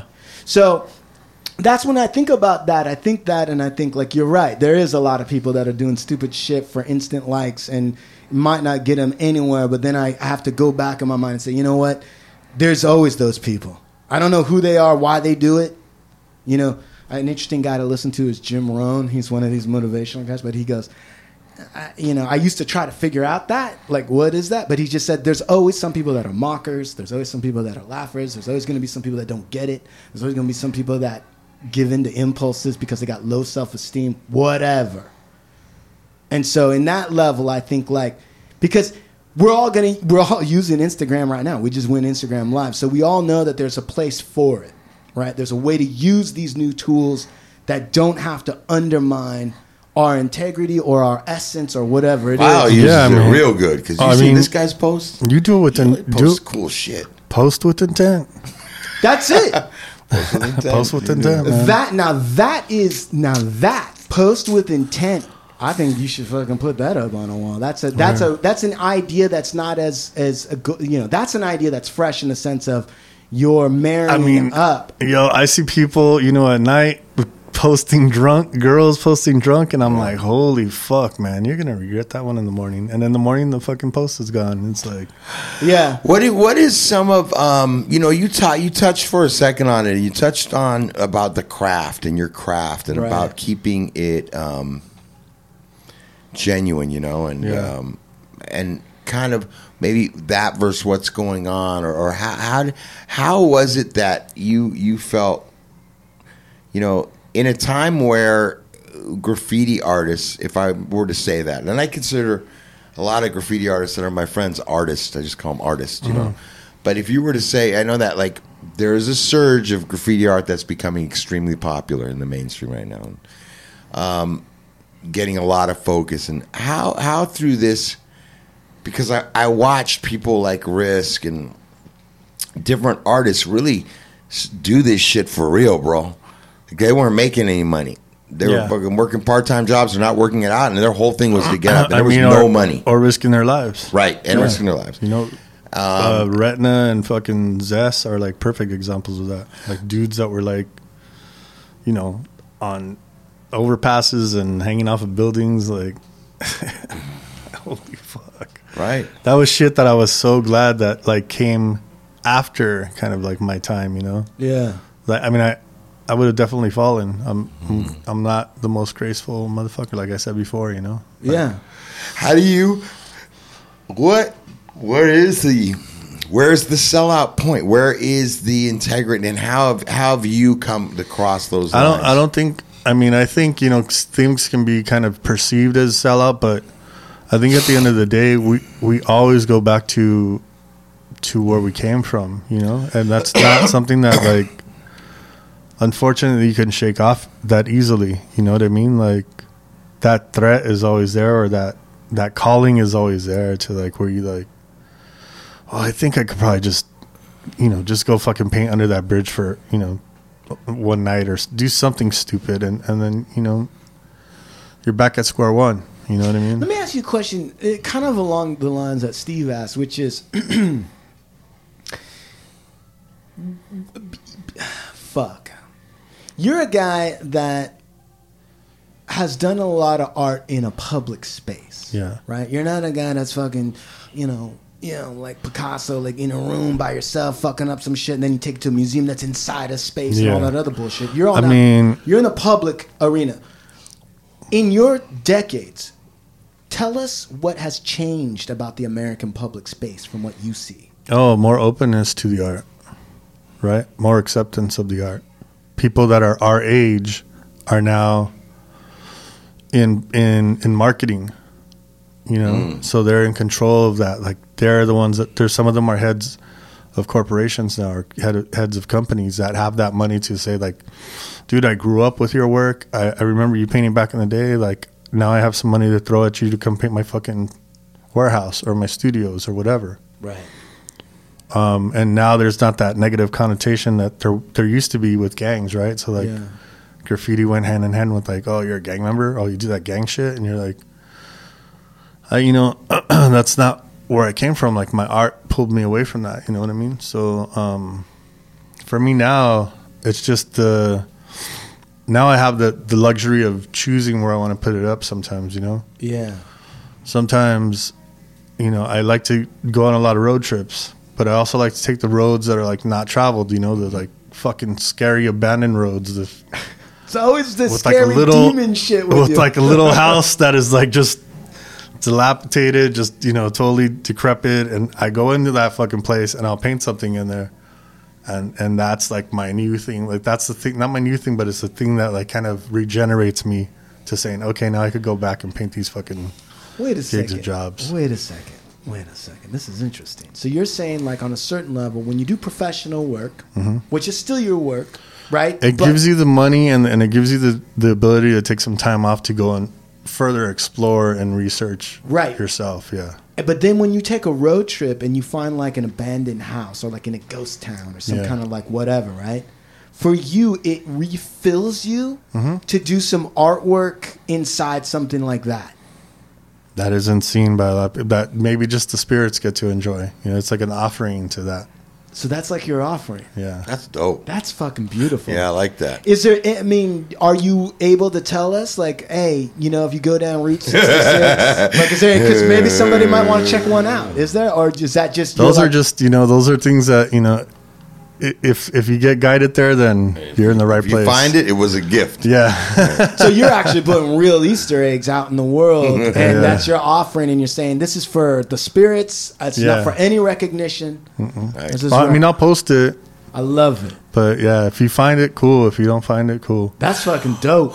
What are some of? Can you share with us some? What are some of the big like when when I've seen a lot of stuff from you, man? And can you share with us some of the bigger jobs that you've done? What are some of the things that on a professional, maybe a more corporate level or a professional level at a big scale that you've done that you're proud of? Or- Um, or you know, what's Lexus has been really cool. I've been working Wow. with Lexus for a while, and they're really cool. And uh, they lately we just did a like a mini documentary where they came to my studio and filmed, and then they shot me like getting into a Lexus and driving a Lexus around. So I drove a Lexus around downtown with like fucking big cameras on it and shit Yeah, all night. that's Yeah. With the police escort, Really? We just drove it around and shit. And they got different shots of me. this guy probably used to run from the police. Now he's got a police escort. Uh, so they've been really cool in just letting me be me. They don't want, even in this last thing that they did, I didn't have to mention them at all. Let me ask you a question. Like, what happens? What's it like working with somebody that's actually from Lexus and they're like, hey, like, w- w- is it is it interesting? Oh, what? they're they're totally hip. They're hip as fuck.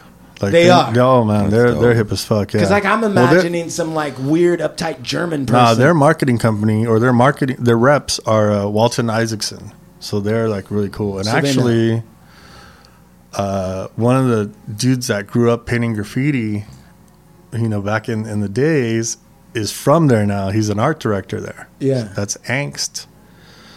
Is an art director at uh, Walton Isaacson. So if you know about old school graffiti or LA graffiti, Angst was a big bomber back in the day. And didn't you work on a big project with other people, but you did an LA City mural that uh, they wanted to paint over, and then City Council voted to preserve it? Weren't you a part of that? It was like a huge painting somewhere downtown LA. I can't recall that one. Really? Yeah. I'm gonna look that up because I pulled that up and I saw that, and you were One of the one of the most dangerous and scary places I've ever painted was Gaza. Gaza. What happened? Did you Mm-hmm. get shot at? No, I mean it's just basically being in a war zone with no Right. with no weapons. Right. You know, fucking thousands of miles away from. What'd home. you guys paint? Yeah. We went and painted in schools with some of the youth. What did you eat in Gaza? What are they eating over there? What did you eat? Uh, same shit, Mediterranean food. Yeah. Is there Yeah. hummus better than the hummus here, or was it? Oh like yeah, of course. Yeah. the marketplace, like the marketplace, you would go into the marketplaces and they would have like, you know, like when you go into like swap meets or when you go to farmers markets. Yeah. But in this case, it was just pickled everything, like different colors, and they would have like uh, curry powders and all Yeah. this like, shit, Yeah, like yeah. artistic, dude. That sounds good. Beautiful. But you know, the conflict there is very complicated and uh, very um, volatile. It's it's it's scary. It's just fucking. You hear bombs going off. You know, there's all kinds of shit happening. So yeah, I don't. You know, I, I feel for it's it's really it's a really intense place to be for fucking three weeks that I was there. Right. Yeah. And then I also read somewhere that you are like a art artist in residence at some place, and that you work with kids. And Uh, yeah, I used to be uh, artist in residence at a at a spot in East LA or now in Boyle Heights called Self Help Graphics. yeah. And yeah, I taught in general. I've taught um, urban, quote unquote, urban art to uh, to youth like throughout Los Angeles for at least uh, 15 years. That's awesome. Can you imagine getting lessons from Vyal? Uh, that would be dope. That'd be dope. How many countries have you been to? This art is taking you? I mean, have you been to? uh, Have you been to Japan? You know what? I have not been to Japan. Okay. I need to go to Japan, but everybody's always like, "Oh, Japan's too small for you. You're gonna be like fucking Godzilla over there." That's exactly why you was should. there. Go. That's why Yeah, you should go I was to there. Japan. It works for you. Yeah, yeah, yeah. yeah they could treat Oh, you like yeah? a god. Yeah, oh nice, yeah, bro. Nice. Yeah. Uh, you know, Spain, Germany, Ireland, the UK. What'd you think of Uh, Spain? I like uh, Barcelona better than Madrid. Yeah, Madrid's kind of like a big, kind of like anonymous, kind of like big city. Barcelona, I, yeah. I like Barcelona. I love Yeah. Spain. The Spanish people in Spain, they were super nice. Yeah, they talk fast. Yeah, yeah. What about now? Let me ask you this. Wait, uh, could I take a Yes, Yeah, of absolutely. course. word? All right. Boom. You know, yeah. When you come back, we're gonna ask you to do graffiti art of uh, Manscaped, our, our our fucking sponsor. Okay. we we show them where the bino's at, doggy, for, for War Robert. Don't forget to take off your headphones. Oh shit. Or have the mic on me like naked guy. That'd be awesome. we done something like that. We have done something like that. Yeah. Yeah, because I didn't have Sean sign off on how everything looked. I wanted to make sure that. I, And was it all good? yeah, Yeah, Shauna, edit right, right together. yeah. I just wanted to make sure we were recording. What time is it right now? Four twenty-five. I say we get this wrapped up in the next 10, 15 minutes with him. Okay. I don't think there's a bunch more deeper we can go with this guy. The only thing I want to really know from him is fucking did he ever take any weird mushrooms? Because he talks about mushrooms, and I want to hear about. Well, let's hear shit. some drug stories. Yeah, I want to hear about like some weird mushroom shit. And then other than that, is a cool dude to talk to, man. I want it. Oh, I, I thought he was going to give us something on like some fucking getting busted and going away for fucking six months because he bombed on the side of the fucking Social Security building. but there was no stories like that. No. What's up, Spidey Rob? Very different than cells. You know what I'm saying? Totally. But it's, he's, he's like he's a very gentle guy, you know. I mean? Yeah, but but Cell too was in was totally like Yeah, played right. in a punk rock band, was in the metal, was in the all, all that shit affected him. You know what I'm saying? Like the music, and then I mean punk rock into fucking graffiti. Is that a piece he did? Yeah, he did that at the, the container. Yeah. Oh yeah. that, yeah, that. Oh, that's ill, bro. Yeah, it's in. Uh, That's crazy, bro. You know your pictures at the container too, right? Uh, is that the one that you put up? I saw something with Yeah. you So where I'm. I so so so inside they have a Montana um, spray can store. So Yeah. we, we walked in, and I see your picture on the wall, and I'm like, the fuck? Why, what the fuck is he doing there? Yeah, why is it? So so so I, I asked the guy. I said, you know, do you know that guy? He's like, no. He goes, you know, someone said that you know we kind of look like each other, so they just they put up the picture and they Did I look like that, dude? no. Oh. So, so when he said, tell me, I was like, you're gonna trip out. I said, you know, I, I know him. He goes, no fucking way. I'm like, yeah. I'm like, I know him. So we just started laughing. So I, I took him pictures. Yeah, let me Show- see I'll show that. you You the guys picture. saw it, and I was wondering about it. And I'm Yeah. like, ah. Where's your picture at? It's up to the fucking. It's up know, in the I'm so Montana store at the container. I'm so handsome, man. They- Like, Damn. I should be charging for that, but Yeah. I don't Is because this our guest over here? Is this one of our guests? It's a fan. yeah.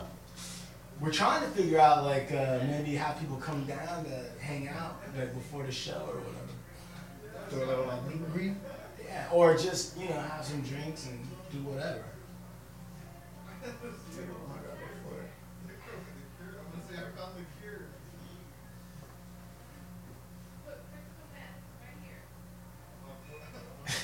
Look, crystal meth right here. Just saying it like the guy might recognize.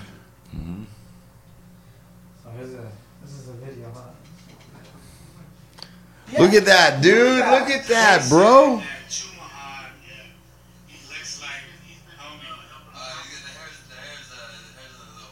Uh-huh. Dude, that shit. You know what? Let's go down there and you film me like being like, "Hey, wait a second, Hey, what guys, is that?" Did you guys pay me? Yeah, exactly. Yeah. That'll be a thousand dollars, please. We should do. What did they get? What is that? I don't know. And how is it so big? They took it from the. Inside. That's me and you standing there. That's Yeah, a picture of me and you. Back in the day. Yeah. I think that was a picture where you guys were. I think Lex was in that picture too. I think it's the one with me and you together. Where we were- I was like flexing. Yeah. It's in, I think it's in the backyard. That's fucking hilarious. Yeah, it's in the backyard. That's from that's from uh, our office in OC. What's up? What's up, Hey now. Yeah, that's it right there. dude? That's crazy. And they put the little. Like a like a weight or something. Yeah. Like a barbell. I was like, you look nothing That's like me though. Funny, bro. I think that's That is. great. That's right outside my old law office. Oh, Yeah. Yeah, for sure. Yeah. I was like, you Mhm, that's great, bro. So I did that. This is so funny. So they said that Chumahan looks like homie. I want to go down there now. Yeah, you gotta go down there, bro. Are you kidding me? You got your. I think that's hilarious, Yeah, bro. you, you definitely gotta pop in there and just be like, I'll take a picture with the thing and the guy.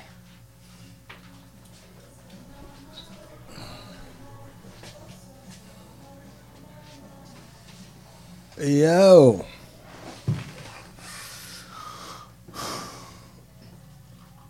Oh, where's my. So, uh, Mr. Reyes, Mr. Ray. Mr. Reyes Vyal, the demonic painter, Oh Jesus. the wizard.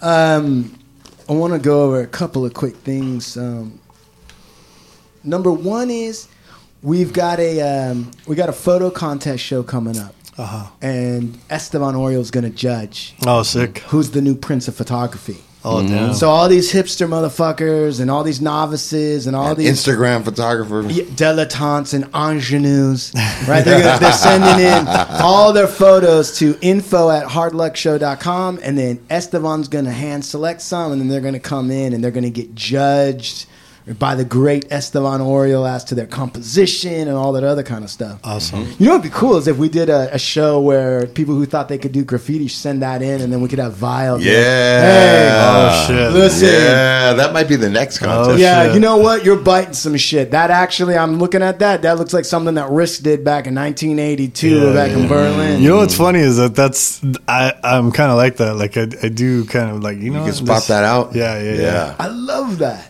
um, the other thing that we have is uh, um, uh, we also have a, um, a show that we're going to do on the Wonderland murders. We're going to do a deep dive Yes, on the we are. Wonderland murders, Wow. Four on the floor. and we're going to do a Zapatista show. Oh wow. Yeah, sub commander. Are you? Do you what, what's your thought on the Zapatistas?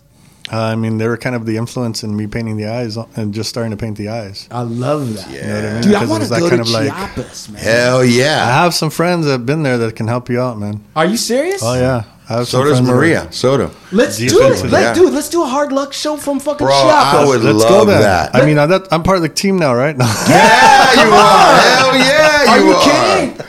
I would, man. There's that's probably one of the trips, the top three trips in my life I want to make. Yeah. All right, so let's mark that down. You gotta Vyal, throw Vyal's Oaxaca coming in with there, us. too. Yeah, Since- come on. you know. Fuck yeah, dude. Dude, we'll go down there. We'll ch- fucking get weird. Let's just get fucking weird. Go to Well, don't get too weird because they'll Yeah. fucking end up shooting your ass. Nah, dude. Yeah, listen, when I be say careful. weird, I mean off the grid. Th- those those guys are super bro. revolutionary. Yeah, let's go down Yeah. there with a generator. Hell we'll make yeah. some shit happen. Hell yeah, We'll bring a bunch of hard luck shirts and a bunch of stuff and leave it all up there with them. dude. Yeah. We should do- and we should ask somebody down there to design a hard luck show Chiapas version of the shirt. You know what? You remember when Zach, uh, you know, choreographed that huge drive down? Remember that where everybody followed and drove down and then left cars and left fucking food and like, we need to. We should maybe do something like that. We should. Maybe we should do that. like a GoFundMe where we say like, look, you put up the funds, right? We go down there and then we donate whatever resources or money to the people in Chiapas fighting, and we'll bring you a show direct from, the fucking heat of the jungle. Bro, we buy a couple of trucks that'll make it down there, Ah, and we're gonna go love it. down there, and we're gonna leave the trucks with all the goods, and we'll fly back. and all the Mexican tanks that are like right on the edge, we'll have Vyal fucking paint some eyeballs on the fucking Mexican tanks. What do you think about that, Vyal? Yeah, let's do it.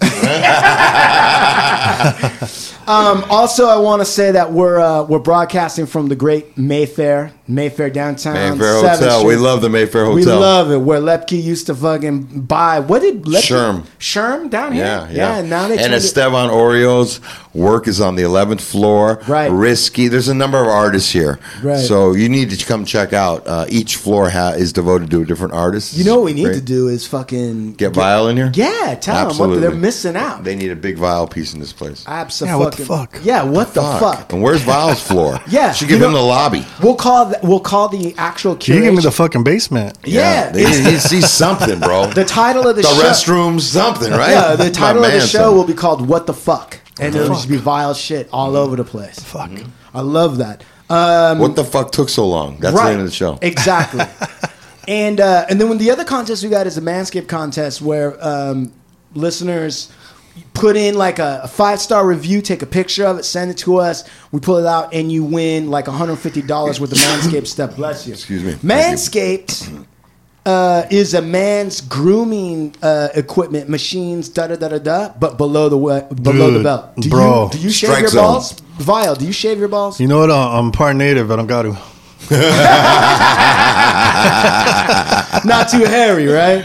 No, sir. Dude, we had a guy. Uh, in you know what's funny is that I used to, you know, every now and then, like around summer, like I used to make this joke at, down at the Container Yard, which is a place uh, I curated for a little while, Yeah.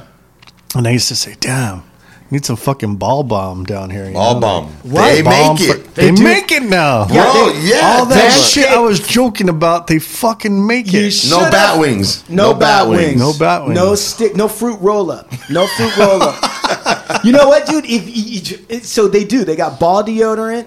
They got uh, whatever to keep the bat wings off, to keep you fresh. They got the manscape. They got the Oh. trimmer. They got a trimmer that they designed that won't catch a wrinkle and cut a, uh, cut your balls. Oh, and we had a guy named Schmitty who was uh, Lepke's I mean, but everybody driver. knows you're supposed to squeeze your balls when you shave them. Exactly, I mean, not that bro. I shave them. Yeah, yeah, yeah, yeah. Are you shaving someone else's balls? You're Ryan? not How do you squeezing out the wrinkle, then you're playing with fire, right? Hey, dude, Schmitty said he caught a wrinkle and Yeah, he was well, put- look at Schmitty. Look right who he is. Right, right. Yeah. All right. So listen, listeners of the show, though, uh, if they put in lucky twenty, listen, Vyal. Yo. You know, it's really important that artists don't sell out to any kind of commercial, anything. Okay, so if you go to manscaped.com, lucky 20, a promo code, you get 20% off uh, the products. And Lucky sh- 20. Lucky 20. Do it, f- do it for her. That's Yeah. the Do it for her. If not for yourself, do it, Do for, it for her. her. Dude, the chances of her doing some crazy shit down there are much higher if you don't have a giant bush. That's Yeah. right. And I say do it for her because you know if you're doing it for him, you're already you're already ahead of the game with that. Right. Yeah, yeah, yeah, yeah, yeah, yeah. Do it for him. Do it for her.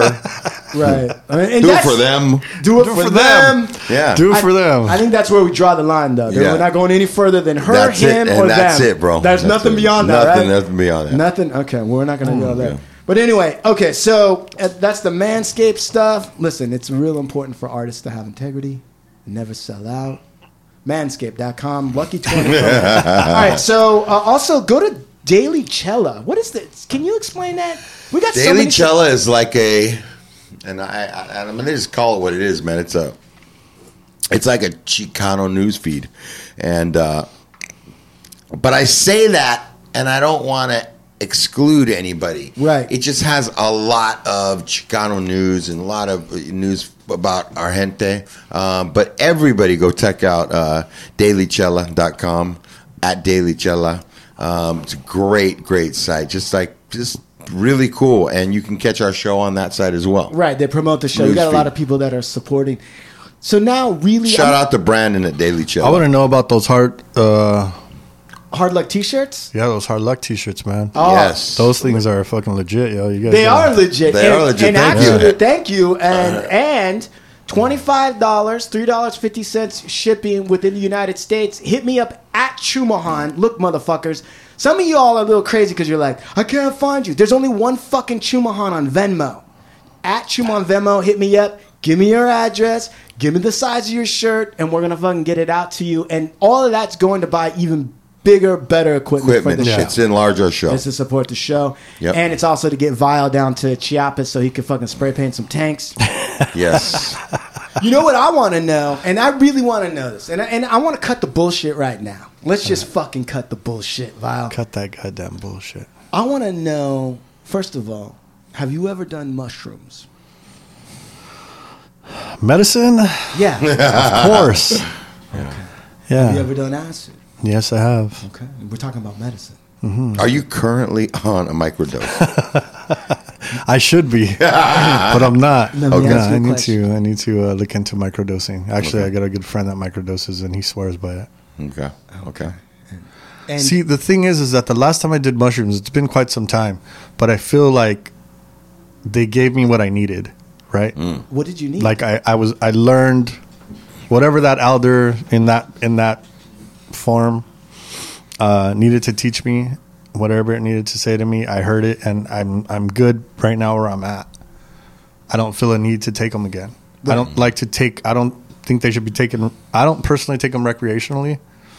I take them again with intent sometimes, and uh, it's been a while since I've taken them. Let me ask you a question. Did you have what's the craziest or most intense, right, trip you ever been on? Describe it because there's a lot of people that are. Ah, There's a couple, you know. Yeah. There's there, well, you know, every trip has its like peaks, right? Yeah. Like you get into that peak, and uh, the best place I ever tripped, the most amazing fucking place I ever tripped, was a place called Polihale in Kauai, where I used to live. I lived in Kauai for like a year. That's awesome. and uh, there's a beach out there, and it's called like the gateway to like the other world, right? That beach, and that shit is like all the way at the end of uh, the the the island. You know, like you can't you can't drive around the island. Like that's where the island stops, Yeah. and the fucking sand is like baby powder. Wow. Yeah, and uh, you could see like you know like it looks like it has glitter in it type shit. Yeah. So I had a friend at the time who was living out there who was the uh, the connect for whatever you wanted, and he told me, "Hey, dude, I have some fucking liquid acid from Oaxaca today." and I said, "Looks like I'm eating fucking some acid today then." Right. So he had it in one of those uh, dri- mouth droppers that ha- for like uh, bad breath, you know, like the Yeah. mints Yeah, or whatever. Binaca. Yeah, no, but it was like a little one that dripped. Yeah. Really? Yeah. Can't remember the name of it. And uh, he basically just put it on my fucking palm, and I licked it, and that was it. Like one liquid drop, liquid two acid, drops? one dr- well, big fucking drops. Yeah, and uh, he went around and got like fucking twenty five people on the beach, fucking just lifted. So how long did it take you for the spirit world to grab you? Was it like 40 minutes you were waiting? uh, maybe that like thirty minutes, and just everybody was just tr- fucking on a really good one. Yeah. It was really uh, intentionally beautiful. Um, went up and like put chairs like right where the water comes up at the at the uh, Surf. at the surf. Yeah. Put the put our chairs down and just sat right there. And every time the water came in, it felt like we were going out into the like further into the cosmos. Yeah. Yeah. Wow. Yeah, dude, that's a that's a if you could ever eat acid and put your chair at the where the water comes in, that's a I recommend it. You go to get some Uh, acid and go down to Venice Beach and try that, buddy. Hmm? Yeah, I saw uh, I saw a bunch of old school uh, Hawaiian like warriors locked arm in arm facing the uh, facing the ocean Yeah. for like a mile all the way down to as far as I could see. I saw that. I saw. Um, I looked into the sky and I was just tripping out on it, and I hadn't been to the city for a while, so all the stars turned into like, like city lights. Right, like in a building or something. Right, and then so then I was like I was looking out over the city, but then I saw like a window open, and like some like being or like a dude came out and like plucked a star and then closed his window. Oh, that's awesome. Wow. Yeah, and then I saw like the rocks. Like I was kicking it with the rocks because I, I like rocks for some reason. Not co- not crack rocks or anything. Just, just boulders. Like I just love like big rocks, and so I was and kicking it with them. yeah.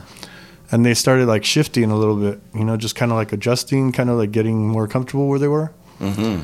And so I was noticing that because I didn't think that anybody had ever really stopped to just take that into kind of consideration that these, you know, everything's living, right? Right. Kauai, it's more evident than anywhere. Right. You get fucking trees that are just like they just change fucking positions on you, and you're like, did that shit just happen? that tree just right, like right, right, right, right. you know. So um, so I, out of the many different fucking times that I took acid or took mushrooms while I was living there, there was a lot of uh, kind of uh, things that stuck with me, like realizations. You know, like I started thinking like maybe like wind doesn't actually exist, right? That I was thinking like plants are just dancing, and the wind is happening, but it's not. That's not why the trees and the bushes are moving. The trees and the bushes are moving just because they're dancing. So I love that. I love that. I feel like that's a true artist mentality. and the rocks were like, I was like, I started laughing, and everybody's turned around and looked. They're like, "What the fuck are you laughing at?" Because everybody else is a little more sober at this point than me. And I was like, "Yo, like, you think these rocks ever get like lectured?" You know? They're like, "What the fuck are you talking about?" And I said, "You know, you don't think there's like some other rock or some elder rock somewhere saying like, yo, is that all you're gonna do like with your whole life is just lay out at there. the beach? Like, don't you want to become a fucking building like your brother in Los Angeles or something?" Yeah. Now Yeah, appearing, so uh, that's next, why- next that's week appearing at the Knitting Factory is Vio. He's got a whole Yeah, yeah. set That's why, on yeah, rocks. that's rock why I lay off the. Uh, I love that. You ever take a crazy? Uh, do you ever have a crazy acid trip? Or I only had trip? I only had one ass. I mean, one mushroom trip, and and it wasn't like anything. It was really boring, and like we What? ate way too much. Just o- over ate too much mushrooms. Yeah. So then it was just like you were stuck. I was just stuck, and nothing Dude. was happening. I had one like that. My homie, he's like, let's eat some acid. And then he just played video games the whole time. So then I went home Mm-hmm. And I was stuck in my room and I was like looking at the carpet and it was Yeah. like dirty. So I was trying to clean the carpet, almost like I was tweaking. Yeah. Mm-hmm. And then that one wasn't fun. No, know- I just don't know. I overdid it. Overshot the mark. The first time that I did acid, I was in India, in Goa. Have you seen the video on YouTube of that dude doing acid? no, And he's filming himself talking? no.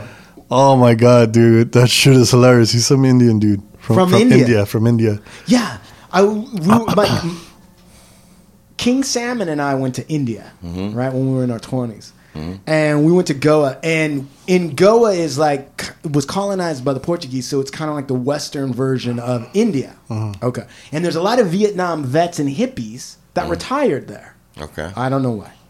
Anyway, somehow, and I can't remember how, we had these motorbikes and we were going through all the jungle roads and all that. But Goa at that time, we're talking probably l- l- uh, late 90s.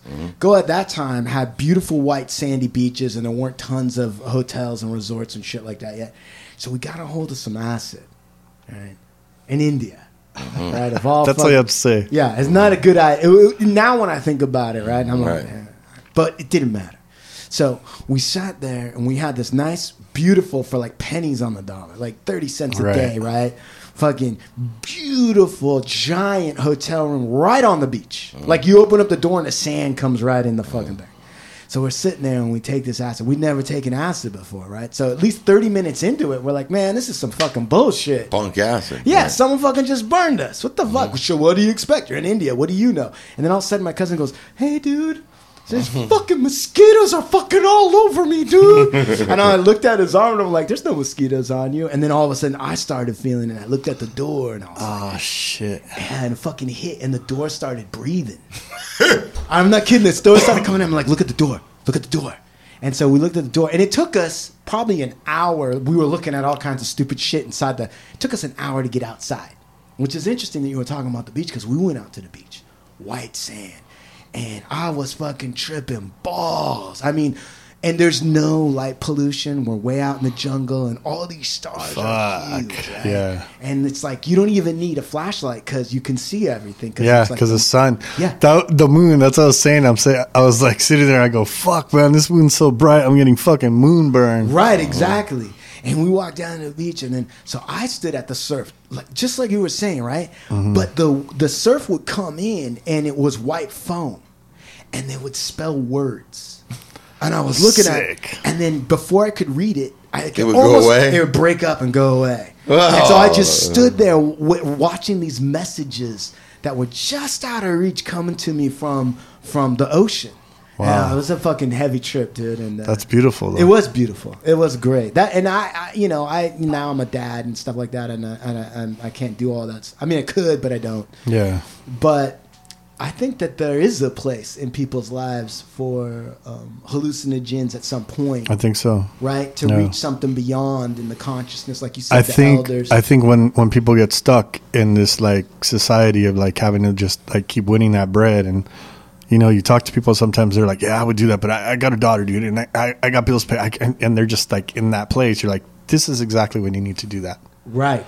this is exactly when you need to take that fucking time off of work or whatever it is and just fucking go and just let yourself go to the universe like and you know to just eat something and sit and be with yourself Right. Mm-hmm. I totally agree. Medicine. Right. Medicine. But when you say it to some people, they're like they they receive it as like they're like like you're saying, all right, you need to go take a vacation and go shoot some heroin. And they're like, what? You know, like they we use the term medicine. I think lately more and more there's the what's the what's the what's the what's the one plant that Ayahuasca. ayahuasca like people are becoming a little more open to this stuff it's Mm-hmm. like uh Also, though, some of the some of the some of that medicine has been taken recreationally by some people without the respect it deserves. Right? oh It's like a- absolutely people calling themselves shamans oh and yeah, they're you the fucking DMT you thing drop, and- yeah, you take fucking. fucking- yeah I can't even. do- I can't even tell you how many times I've had people be like, "I want you to meet my shaman because I'm an Indian, right?" Yeah, yeah, yeah. And I'm like, "What do you mean meet your It's fucking funny. shaman?" I He's get like, that "Yeah." shit all the time too. Or or this one fucking oh man, the, the the greatest one is the one I get is that oh you don't look Indian, and I'm like you. I'm like oh what do I look like? And they're like no you look more like Indian from India. And I said, "Oh, that's funny. You know who else thought that?" And they're like, and they go, "Who?" And I go, "Christopher Columbus, you fucking dick." Dude, you know what? I, I, my tribe's in Washington. I grew up on a reservation. I live in L.A. and I literally, Right. at least once every three months, have somebody be like, "How did you migrate down to California?" I'm like on a fucking plane, you fucking asshole. What They you want to hear something. Yeah, they want like I get the. uh So where are your Where's your family from? Where no, but like where's your dad from? I'm like, oh yeah, he's from this little reservation called East LA. you know what I mean? It's like dicks. Like, come on, Or dude, or, or like the weird new age people. Like I get that too, where they come out and they're like, "I want to ask you, like, you know, how can I commune with the fucking universe?" And I'm like, "What do you? What, what the fuck are you talking to me about?" Yeah, yeah. It's just it's it just if it's not there, it's not there. Like there's no way you're gonna get to it. dude and that's true and there's a part of it that you kind of don't talk about Yeah, right yeah. there's a part of it that's like and i think what you're saying steve about the recreational thing is true i think like and even tobacco right american indians are fucking smoking tobacco there was a different there was a different thing about it Oh, the fucking idea that there was weed in peace pipes and that oh they smoke peace pipes with weed in it, and that's how they fucking had these like. I'm like, oh my god, like this shit. I can't believe you're fucking saying this to me. Like I'm just yeah it's and it, it's weird because it's a weird space because you're like do I come down like a ton of bricks on this fuck face? yeah. or do I just, you know, I got to go on with my day. I can't get stuck here with this fuck face. I mean, because they're they're gonna take it and twist it, and then they're gonna turn it and tell you that you're fucking, you know, Why are you angry? yeah, you're Why so angry, you- or why are you fucking, you know, I want to tell them like, why aren't you angry? Well, yeah. Like, why are you okay with this? yeah. Like, uh, you, uh, and you're not. You're pretending like you are, but you're not. And you know, when the housing crisis was happening, right? It was um, it was an interesting thing because a lot of people got houses and stuff, and they took out these mortgages, and the banks let them, and they couldn't afford it, and then all of a sudden they got their homes taken away, right? They got their land taken away, Right. and they were like, "This is fucked up," and I'm like, "Now you know how American Indians feel." Yeah. Right? They made a promise, they made a deal, you signed some paper, and then all of a sudden they took your shit. That's that. Now you might actually be closer to an American. You should think about it in Yeah, those maybe you should go through it in a more physical, real, daily basis before you try to reach some spiritual level. right. But it's always that um, culture vulture mentality, right? Of like they just want to take what they like from it, Yeah. but they're not going to take any of that struggle. They're not going to ever feel any of that struggle. Well, They're think- not even going to feel what it's like to be, you know, a person of uh, of a certain complexion during times where people of certain complexions are being persecuted around the world. Absolutely. Not to mention just in the U.S. alone, but around the world. You know, so anytime I travel, people are like, "Oh, you must love traveling." I'm like, "It's fucking amazing," but at the same time, there's a heavy load you have to carry with you, and you always have to keep your eyes open. You know, the thing that I was thinking about was um, I was thinking about how one of the things that I think is important about what you were saying about, you know, taking something and being with yourself and the idea about the recreational aspect of it. And that is right now we have an over reliance on rationalism or or reason. And I'm not saying I'm not against it. I mean, I'm a lawyer. I understand logic very well. But we have an over reliance on it and there's an aspect of thinking that you know or have access to all the information about something that is actually kind of a prison. It actually kind of kills mm-hmm. like the wonder Yeah. the the ability to contemplate and maybe allow your mind to move in some areas where where it hasn't already been mapped out so that something new can come something mm-hmm. different can come and i feel like you represent that in in in your artwork in a sense and in your approach you know listening to you and i was looking at your work and at the container and all that other kind of stuff and thinking about it and and and I was so excited to be able to talk to you about hallucinogens. Actually, I mean, it's like the whole drive over. That's all I thought about because because it did seem to me that you have a, a, an understanding that that is a place that maybe it's your human birthright to go, which is to mm-hmm. say.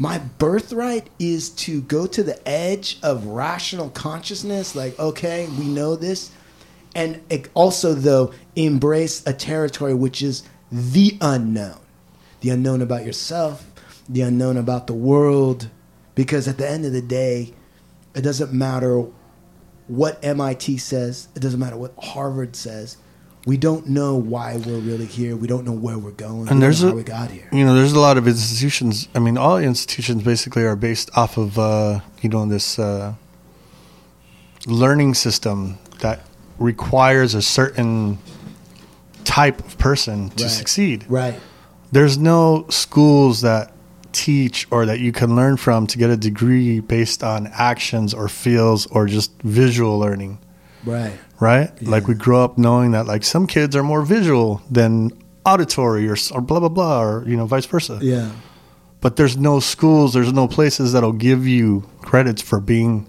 imaginative and innovative and just mm-hmm. that. It has to be on paper and it has to be written down and it has to be given, you know, these tests have to keep coming back and forth to you or you know, and then you fail. right And I wasn't a good student.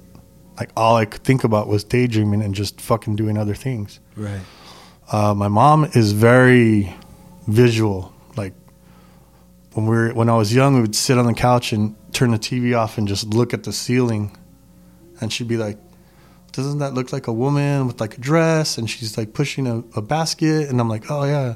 And doesn't that look like this? And we would just stare at shit and see shit. I love that Yeah, and so that's where I get that from is like her eye, like her mind, just this like you know, she comes from a time where like she was poor in Albuquerque, and they moved to LA to like start working. My grandfather and stuff like that. You know, my grandfather was like a coyote spirit in a way, like he was a trickster. My grandfather was like always making me laugh, but always kind of in a way like stoic. You know, like so like it was like you're like, wait, did this fucker just trick me? Right. He would Is he take serious or yeah, he he would he would plant stuff right. So he'd take me to his garden, and he would get an empty snail shell, right? Yeah. But before I could realize it, he already had it on on him. So then, with his other hand, he would pick up an actual snail, right? Yeah. And he would put it to his mouth, and he'd go, and he'd go, mmm, mm, mm. and then he would crush the empty snail shell in front of me, and let it fall. and I was like, Uh, you're like, damn, for years, I thought he was just sucking fucking snails. snails off the wall, but he was fucking with me, and so I, Yeah. I have a lot of that of him in me That's too. funny, bro. Yeah, like man. that. Yeah, Yeah, and you know it's what, dude? When you when I read a lot of these early scout like accounts of between the encounters between usually it's settlers that kept like a di- a lot of them have no understanding that the Indians were fucking with them half the time. Mm-hmm. They have no idea of that, so they think because Indians are living in nature or living differently That they're dumb. or yeah, or that they're like so pure and innocent that there's no guile, there's no distance between. But they, the, the Indians, of course, were always fucking with the whites and telling them crazy shit. In fact, there's a famous story about an anthropologist in New Guinea. Right, this dude, I don't know, from the Sorbonne in France or whatever, and he goes to New Guinea, right, and he's looking because he's already heard this legend of this scary death dance that these weird indigenous people in New Guinea do. So he goes to the New Guinea jungle and he's constantly going around and he's asking all the tribes people, "Hey, are you guys the ones that do the crazy scary thing with the death dance with the death masks?" And the, they go, "Oh no, we don't do that. They might be over there. They might be over." Finally, after like three weeks, he finds the tribe and they go, Are you the one that did that? And they go, Oh, yeah. And they come out and they do this crazy dance with these crazy mm. masks and freak the shit out of this guy, right? And so he like writes it all down. And then he stays there with them for a week. He finds out that actually they never did do that. They just heard that some guy was looking for that. good, right. And they just wanted to have him have a good time. So they made the whole fucking thing up. Nice. Yeah, it's interesting. It is. There's that stuff that is is I, I feel like it's true. Like Geronimo, they said that Geronimo and his people used to shapeshift in the rocks and shit like that. Well, it depends on, on what you mean by shapeshift. Yeah. And the Indians, man, they used to have some cool fucking things that you don't know about that's lost just it, all people of antiquity. I'm not even going to say Indians even. I'm going to say Yeah. like even Romans, I'm going to say Egyptians, right? Just kind of lost their technology of what they did. Like for instance, one of the things I read was that uh, Drama and his people, right? If they wanted to tell what time it was, they wouldn't think about it in terms of like a clock necessarily, but they would throw a rock up into the air and see how far they could see it and they would tell them when dusk was coming or how dark it was or what time it was. Wow. They threw the rock up. Or they, if they wanted to wake themselves up, they would drink water at a certain time before they went to bed because they knew they'd have to pee. And that would be the way that they woke themselves up. Interesting, man. Simple shit. But I but really- yeah, you know, and and then the, the shitty part, dude, you know, is like with his deep and his amazing and as as you know, as many uh just wonderful um you know things that natives did and lived and how they lived by and like now like all these years later regular society is like starting to like subscribe to it all with all that being said you still have fucking racism in in from Mexicans of like they have fucking sayings and like you know yeah.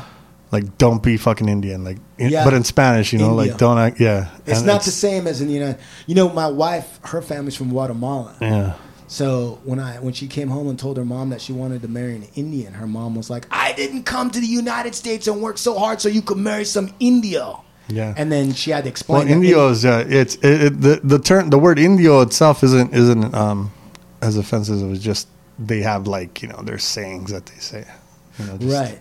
But that was a different colonization culture. Mm-hmm. So in the, Amer- the, in the in the South America and the Mexican and uh, everything that's down there, you had the the Spanish and they had a smaller force, and they married the nobles of the upper classes of the Indians at that time, and they interbred, and as a result, they have a different view towards the indigenous uh-huh. population. In the in America, strangely, the British and the, there was a piece of there's a little piece. Be, there was no integration; they were kept apart. And when you read these accounts, you start to realize that one of the reasons why Christianity was drilled into the poor white people was because poor white people were realizing like why am I an indentured servant? Like, why am I working the field for this fucking asshole? I'm never gonna pay off this debt.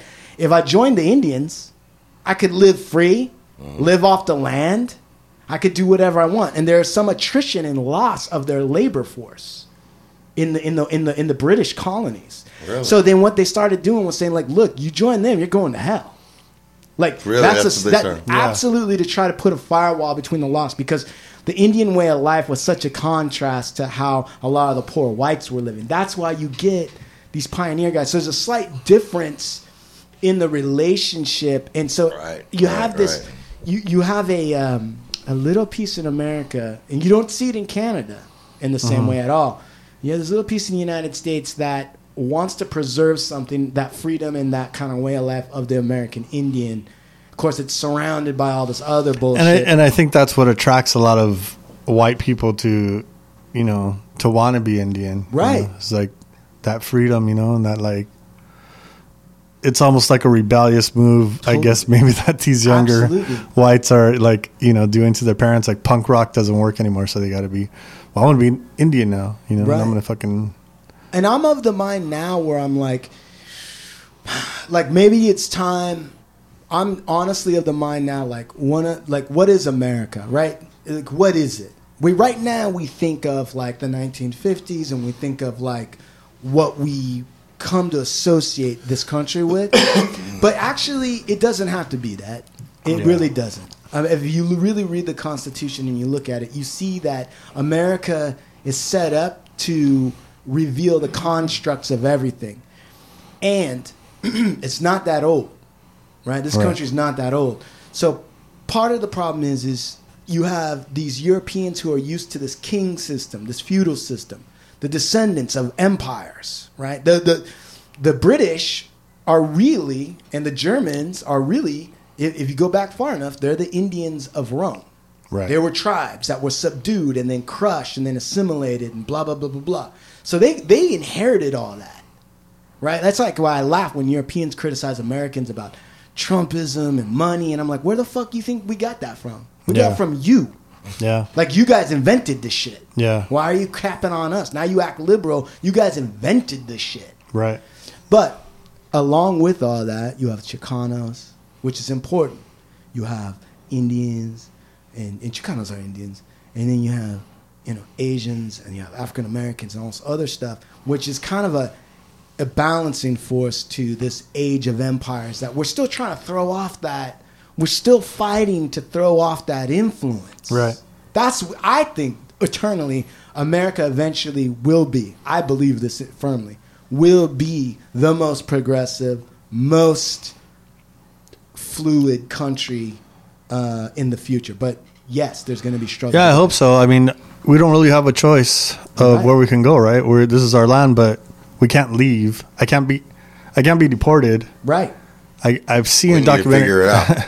I've seen a documentary of some white people uh, asking for uh, for refuge refuge in Mexico. This white family, Yeah. and they they granted them uh, political asylum in That's Mexico. So that's pretty interesting. And, and to say that I would live out the rest of my life here in the U.S. is uh, I, that remains to be seen to me. Like I, I really kind of feel like I want to just stack my money and, and, and leave. I'm I'm I'm my heart is with opening up American Indian identities to everybody. Mm-hmm. And I get a lot of shit from people because I but I'm I'm done with racial pride to that extent. Right. Have I'm- you seen? Uh, there's a play that's going on right now in the cornfield, uh, in the historic state park in downtown called Sweet Sweetland. No. Dude, I saw it Friday, like two Friday nights ago. Yeah. Uh, it's by a Lakota dude. Yeah. Um, I'm looking up his name right now. I can't really say say his name because it's like a super native. Just try.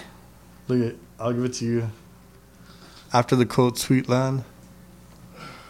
it's definitely worth seeing. It's definitely a different approach on like Cannupa Hanska. yeah. That's the homie.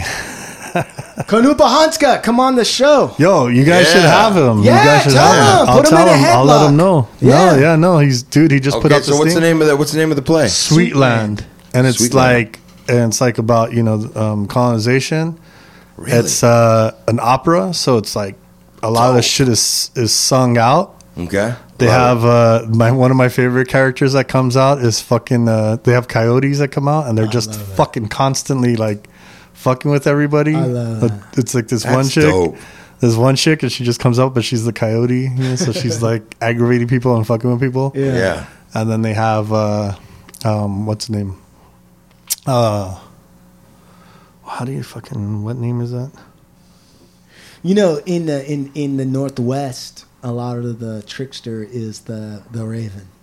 The Raven. Yeah, the Raven is is both like super intelligent, like super wise, but also super tricky, and also there's always seems to be this element in people that are tribal, right? That that level of because if you look at Germans, right, they they have their pagan gods. There's Loki, the trickster. So in a tribal level, it's interesting. You have uh, it seems like these figures that are wisdom givers, but are also tricksters, or Yeah. they mock, or they ridicule. And I think Yeah. that's there because, as we were talking earlier, Steve, that I think there's a recognition that you have to, on some level, realize a lot of uh, human shit is stupid. Right. You have to have some respect for the fact that a lot of human stuff is stupid. And if you can't laugh about it, and if you can't Right. realize that, you're fucked. Right. But man, Yeah, there's Oh. some interesting things. Uh, you know what? Real quick, I just I have to do this. do it. Do I have it. to give a shout out to my niece, my grandniece, Mm-hmm. Amelie. Uh, today is her 13th birthday. Yeah. Happy birthday. Happy What's her name? birthday. Amelie. Amelie. Happy birthday. Can I get that on live? Let's do that on, on Instagram Yeah. live real quick. Yeah, do it right Give her now. a shout out. Amelie. Amelie. Amelie. Amelie. Happy birthday from the Hard birthday. Show. Lucky Happy 13. birthday. Birthday, Mia. Yeah, Lucky that's right. Happy birthday. 13. Happy birthday. Yeah, I love it. Let me ask you a question. Uh, Vyal, give us uh, give us the lowdown. Where can people find you? Um, what is there? You know, where can people find you? Give us the hookup so people after this show can look into you and find you and see Um, what's going on with you. Really, most active on social media on Instagram uh, at Vyal One V Y A L O N E, um, and there I'll be making some announcements about the Lexus thing that we're doing. Okay. Uh, so you could check that out and see my crazy how how I how I somehow have to kind of like make it realistic that I'm actually driving this Lexus or that I actually own a Lexus. Mm, yeah, Yeah. But uh, it's interesting because they did film me and they, they interviewed me in my studio and they like I said they didn't ask me anything about anything to kind of promote them at all. You know what? I got a great idea for like a new like a Lexus documentary. It's like they get you in a Lexus and then they give you like some liquid acid. right?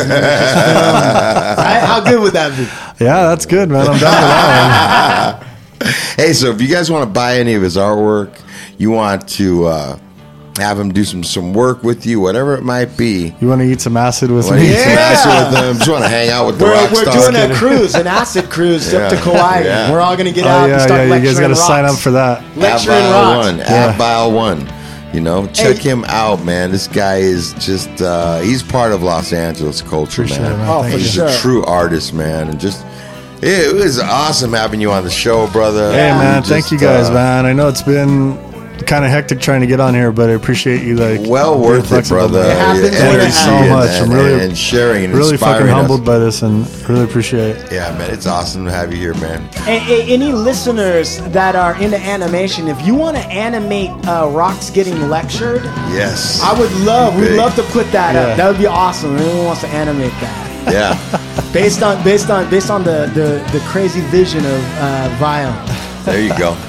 All right, we're gonna say what we usually say right about this time. That's That's, adios, amigos, from the Hard Luck Show. We're out of here. And the children of the damned.